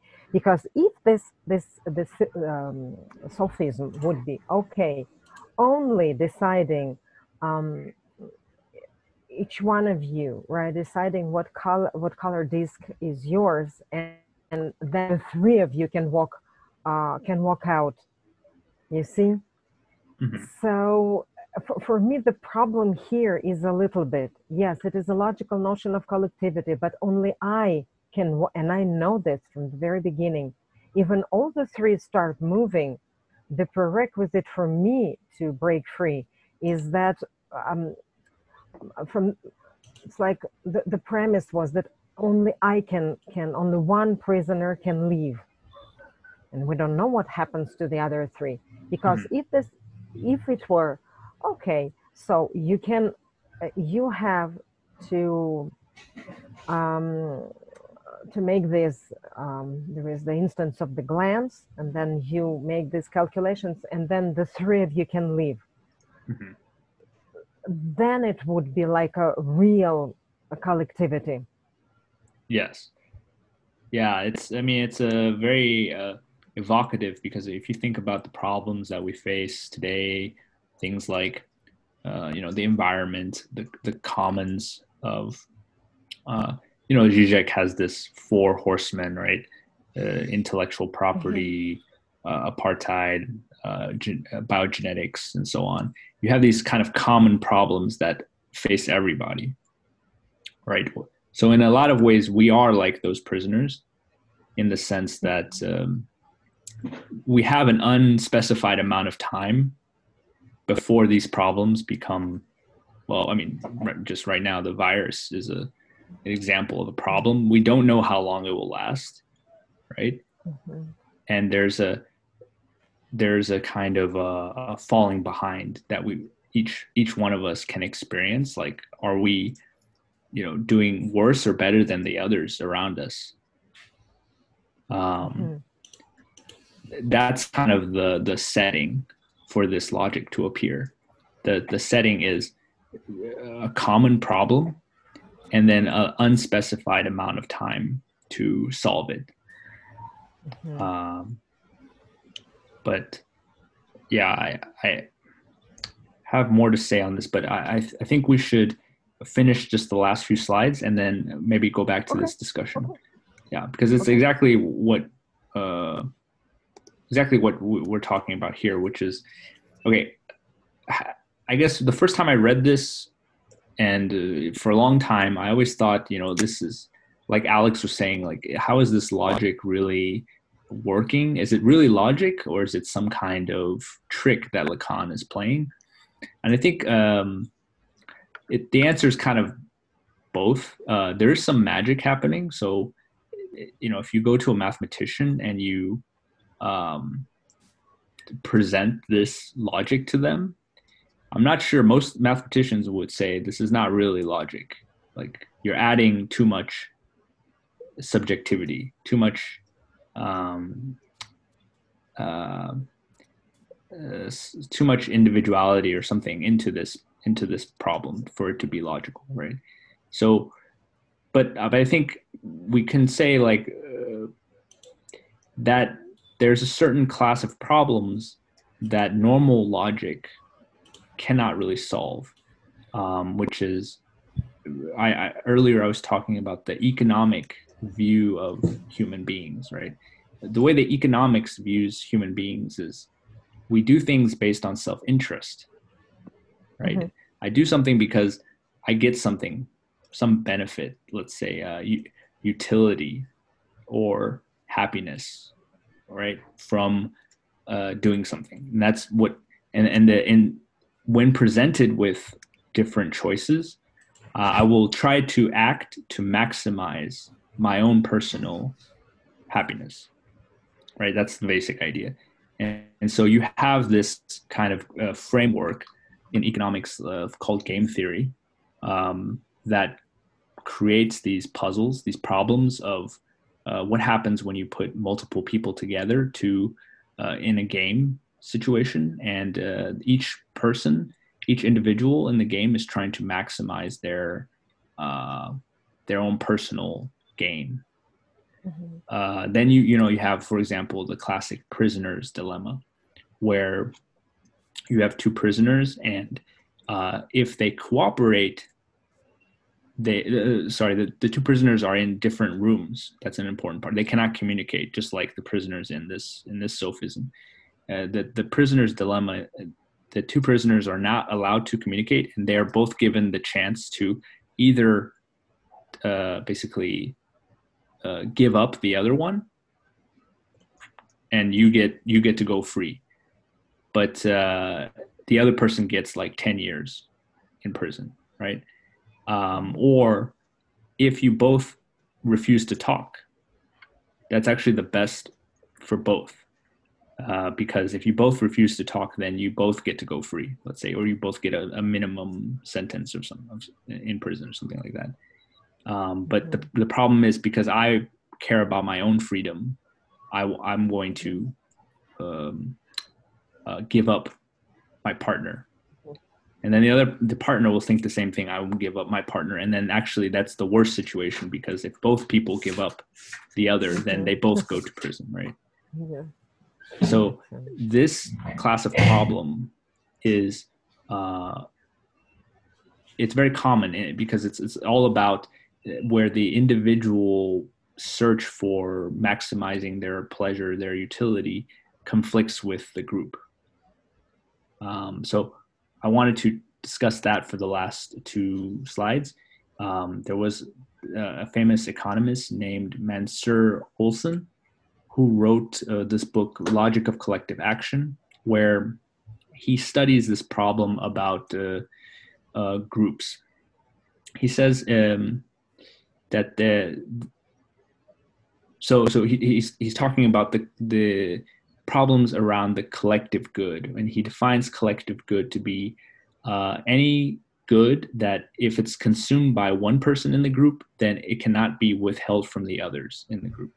So imagine, for example, if I, um, I don't know, if we were all together and I paid for a movie uh, to, like, I downloaded a movie uh, and I, I put it on the TV.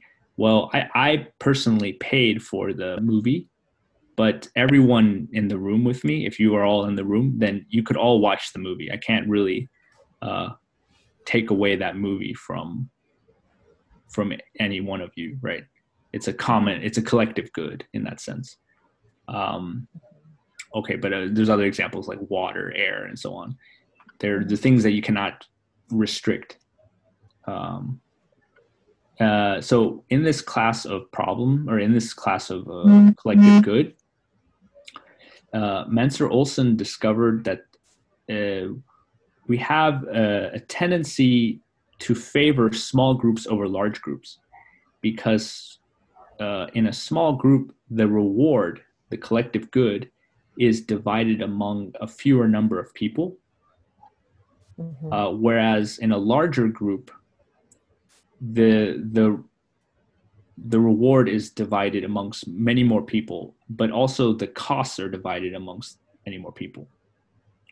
So uh, imagine the example where we have a uh, a park or some kind of uh, common ground land uh, for our neighbors, and we can enjoy it. You know, we can take uh, take a walk through this park. We can um, you know spend time with our family there outdoors. And each person, there's like a, you know thousands of people that can enjoy this park. Um, the problem is that if a small group of people wanted to replace this park with a uh, you know if they wanted to drill for oil or they wanted to put a shopping center to to replace this park those small group of people will stand to gain a lot more than the individuals gain from the park Mhm. uh, individually. Like, let's say you take a walk in the park uh, once a week. Um, so that might be worth a certain amount of money to you. Let's say it's worth, uh, I don't know, some like $100 or something. It's worth $100 to you to be able to take um, a walk in the park once a week. But to these uh, individuals that are drilling for oil, they stand to gain much, much more because it's a smaller group of people. Uh, so their incentive to act is much greater than your incentive as a collective uh, or as a as a group to protect that park. Yeah. Mhm. Right? It's basically the, the issue that we talked about earlier about uh, um, motivating people to Mhm. engage in some kind of collective activity because, uh, you know, I, I do like walking in the park, but not that much that I would go and uh, try to spend my time and effort to protect it. Um, so because the cost the cost of losing the park is divided amongst all of the um, Mhm. the members of the community. So it's, it doesn't feel like a big loss, whereas it is a big gain for this uh, small number of individuals. Um, this is the the basic um paradox that Man, uh, Mancur Olson is trying to understand here. Uh, on top of this, there's what he calls the free rider problem. That's a different problem, uh, but it's related. It's basically saying whenever there is some kind of fight for the park, let's say um, uh, you and I really like the park, so we we decide to uh, stage uh, um, a sit-in or a strike to block the developers from destroying the park. Uh, the problem is we can't get anyone else to join us because their their rationale is if I don't do anything, Anna and Dennis will still try to stop this project. So if they succeed, I get the benefit. I can still go to the park. But if they don't succeed, it's it's okay because I don't, you know, I, I didn't have to go and uh, do anything, right? So they they free ride in the sense that they benefit from the effort of the few engaged people within the community um, without having to contribute anything. Mhm. Uh, so that's that problem, and so that this is the um, this is where the logic of collectivity, uh, in, from the economic standpoint, is limited, right? We, it doesn't have the tools to describe uh, collective action, like joining together to stop a park, or uh, in the case of this virus, you know, staying at home to protect the uh, the you know those with compromised immune systems and so on. Mhm. Um, okay, so yeah, the last slide is uh, just a nice case study of this. Where uh, earlier I was talking about this Taft Hartley Act. Uh, there was a strike wave in 45 and 46 right after the war, and they tried to uh, limit the power of unions. But they found while they were uh, trying to pass this law, they discovered that um, when it comes to unions, uh, over 90% will not attend the meetings or participate in the union. So it's a very low um, participation. But over 90% will vote to force themselves to belong to the union and make payments to it. This is a, um, a really important point, I think, because it's saying that uh, even though the individual incentive to be a part of the union is very small, I don't really want to spend time to go to the union uh, and to Mhm. participate. It is in my benefit to force myself and everyone else to be a part of the union. Mhm. yeah and, and, and this is recognized this is experimentally verified that people understand uh, same thing with taxes um, as an individual i don't like to pay tax if i can avoid paying tax or pay less tax i'll probably you know take those steps if uh, for example i talk to an accountant or something to lower my taxes that's common everyone you know uh, a lot of people do that they go and try to lower their individual tax but if you were to ask them, oh, should we get rid of taxes, make all taxes zero? Most people would say no, right? Because they recognize that it's beneficial if everyone pays pays some tax. So there's a, um, a contradiction between the individual uh, utility maximization Mhm. on the one hand and the Mhm. in the yeah the global participation on the other hand Mhm. Yeah and that's that's pretty much it for this uh, i mean i just wanted to kind of draw that connection between these problems um, from the economic standpoint and uh, the uh, logic of basically psychoanalysis that uh, lacan um, introduces Ah, very good. Very, Uh, very good. I would like to, to to, to relate uh, this material, uh, Dennis. Uh, I don't know if it's possible if you you would share with us on on the reference or something. Yes, definitely. Yeah, I'll send everything uh, after the meeting. I can uh, probably upload it to the fa- to Facebook or like Google or something. Dennis, you also mentioned that work by Bion. that is um, Yeah, yeah. about war, right? Uh, Yes. that would be very Yeah. interesting.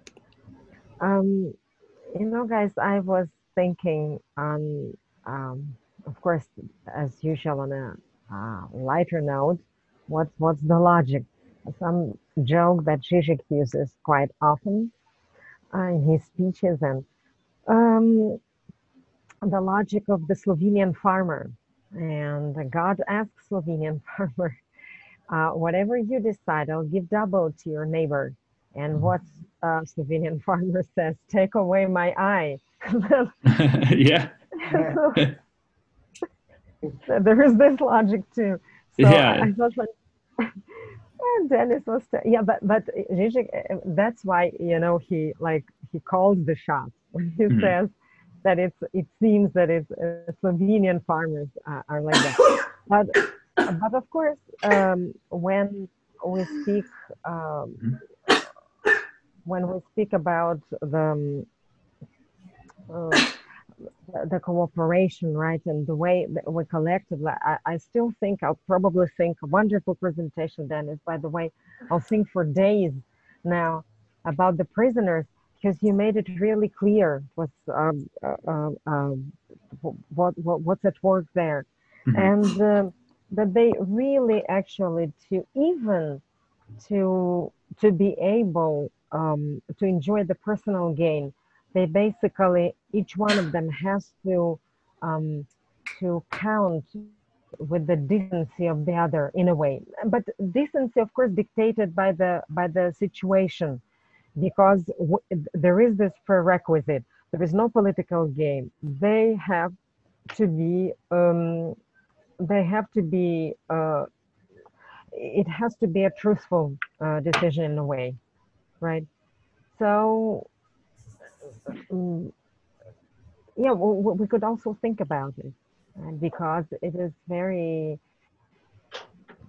i think La- lacan has some some some point here that there is this i, I count even taking all this time into consideration i still have to um, in a way um, willy-nilly maybe but i Mhm. have to count to count on um, on the other two prisoners Yes, exactly. They, it, the other two prisoners have to walk with me.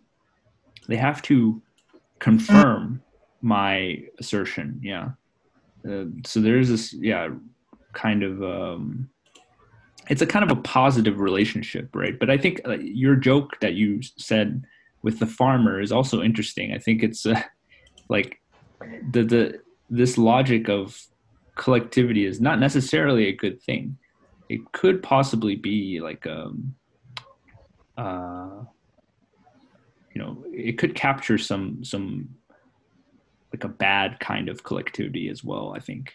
Um based on, you know, uh, envy or something like that. But I I think logically um there maybe there's something similar in both cases.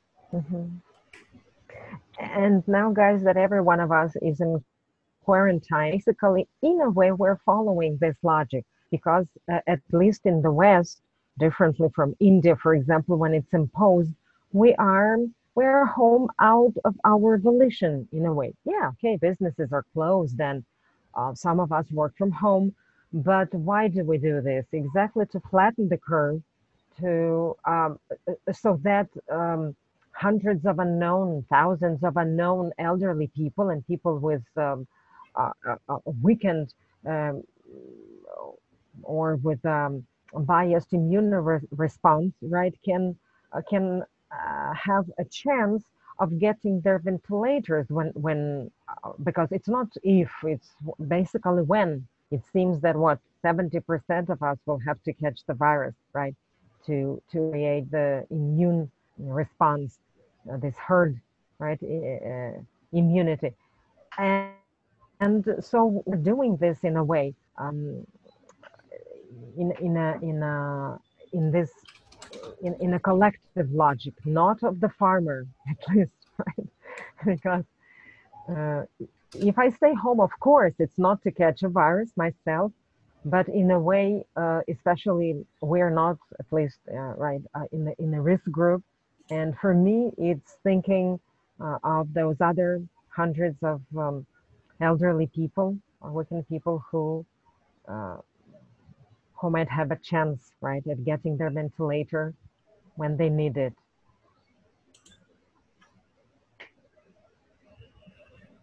Yeah, I think that's a really good point with the virus. Um, I think that's exactly a collective problem, right? Because it's also unspecified. There's a lot of uncertainty uh, with the virus. We don't know how long it will last. We don't know what are the best um, measures to take.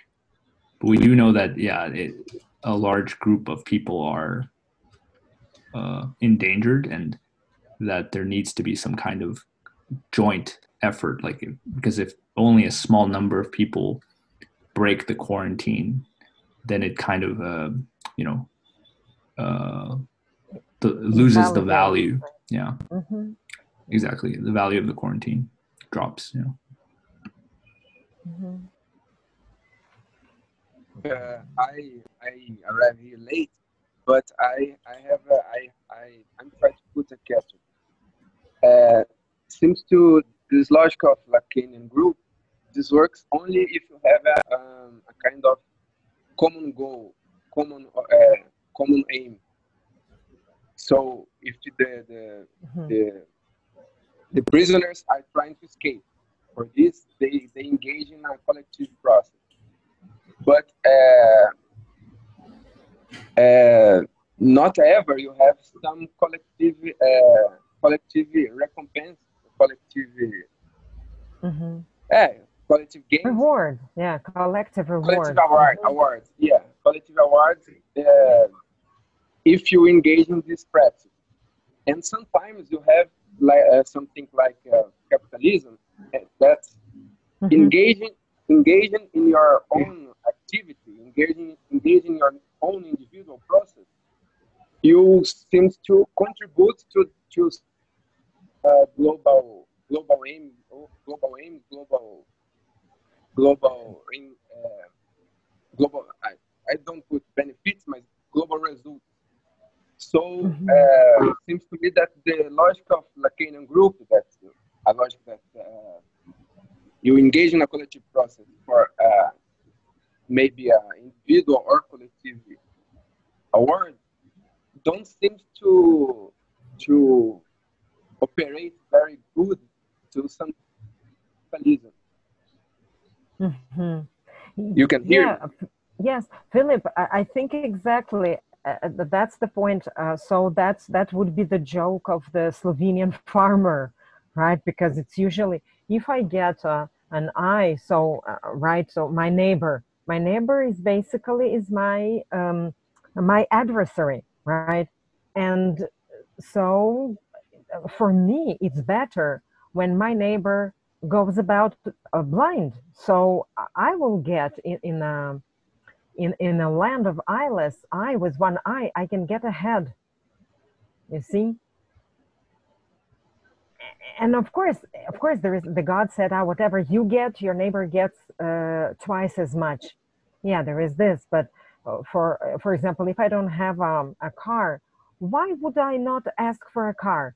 Because my neighbor gets two. So, and the logic of capitalism is not this. Yeah, and and if you have something like uh, John Nash theory game game theory, uh, you have seems to, to you have this more elaborated, more accurate view about the, the collective process uh, because uh, what I talk here, uh, what I am talking here is about uh, you have individual engagement producing unexpected uh, global results by the, the by the competition, and by other side you have uh, for uh, I imagine the, the, example of the park that Dennis give. You have some some uh, group group award, but uh, most of times you don't have any motive, any motivation to engage yourself in a in a group in a group organization.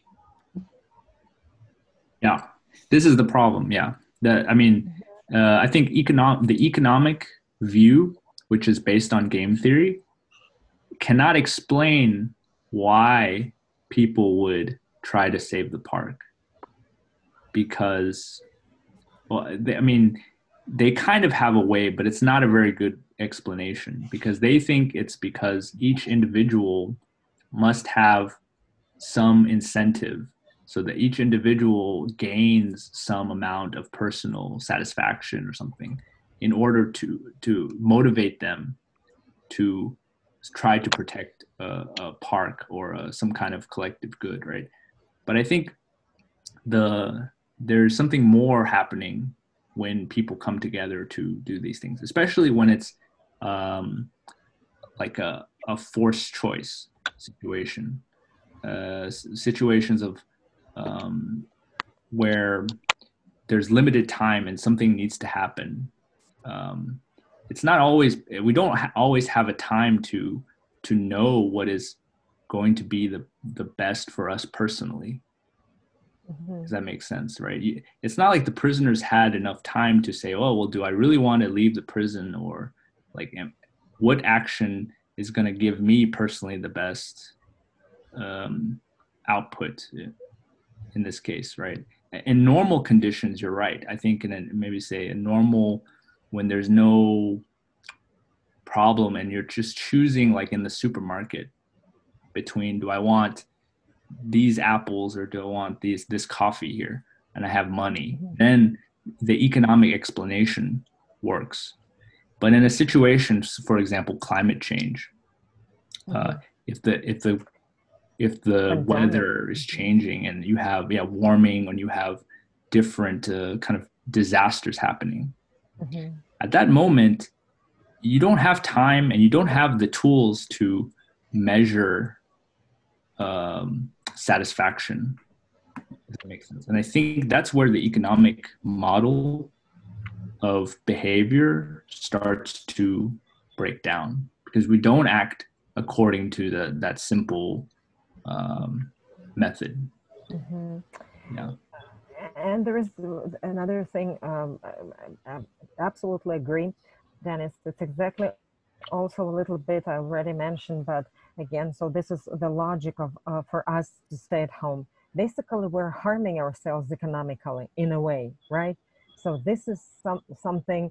Maybe nothing will happen after the end of the pandemic uh, because it's still too just the beginnings. But uh, we can we can also start thinking uh, about this way because now that we stay home, basically we go against and it's in a way even uh, in a way harmful right? Because we're we do not exercise we do not go to the places we usually go we do not um, do the activities especially like in the open air that we, we like. But um, most people if it hadn't been for this economic they would say or immediate harm would say okay so i stay uh, home because i really have the understanding i want to flatten the curve and another thing, um, but it, just to prove what you said, Dennis, is that when you were um, uh, presenting the work of Bion, uh, how what caught my attention when Lacan also went to let's not forget those are the the soldiers with the common trauma, right? They had seen what it is, what it is when there is no um, no collective and I mean the, the groups and you see the prerequisite is like no one is left behind.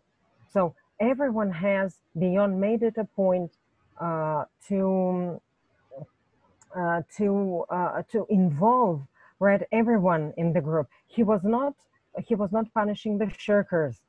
Uh, I remember in your presentation, right? But yeah. everyone has, if you don't like all the other groups, you still have to come up with your own, even if there are two or three members.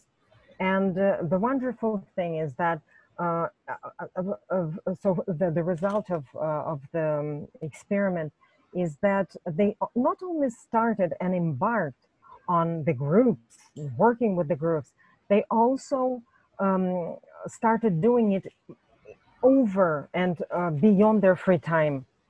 So it, it in a way, uh, uh, like coming from trauma, right, from traumatic background, but it also allowed them to, in, in this, to find uh, this modicum of meaning, right, of their uh, post-traumatic life and experiences.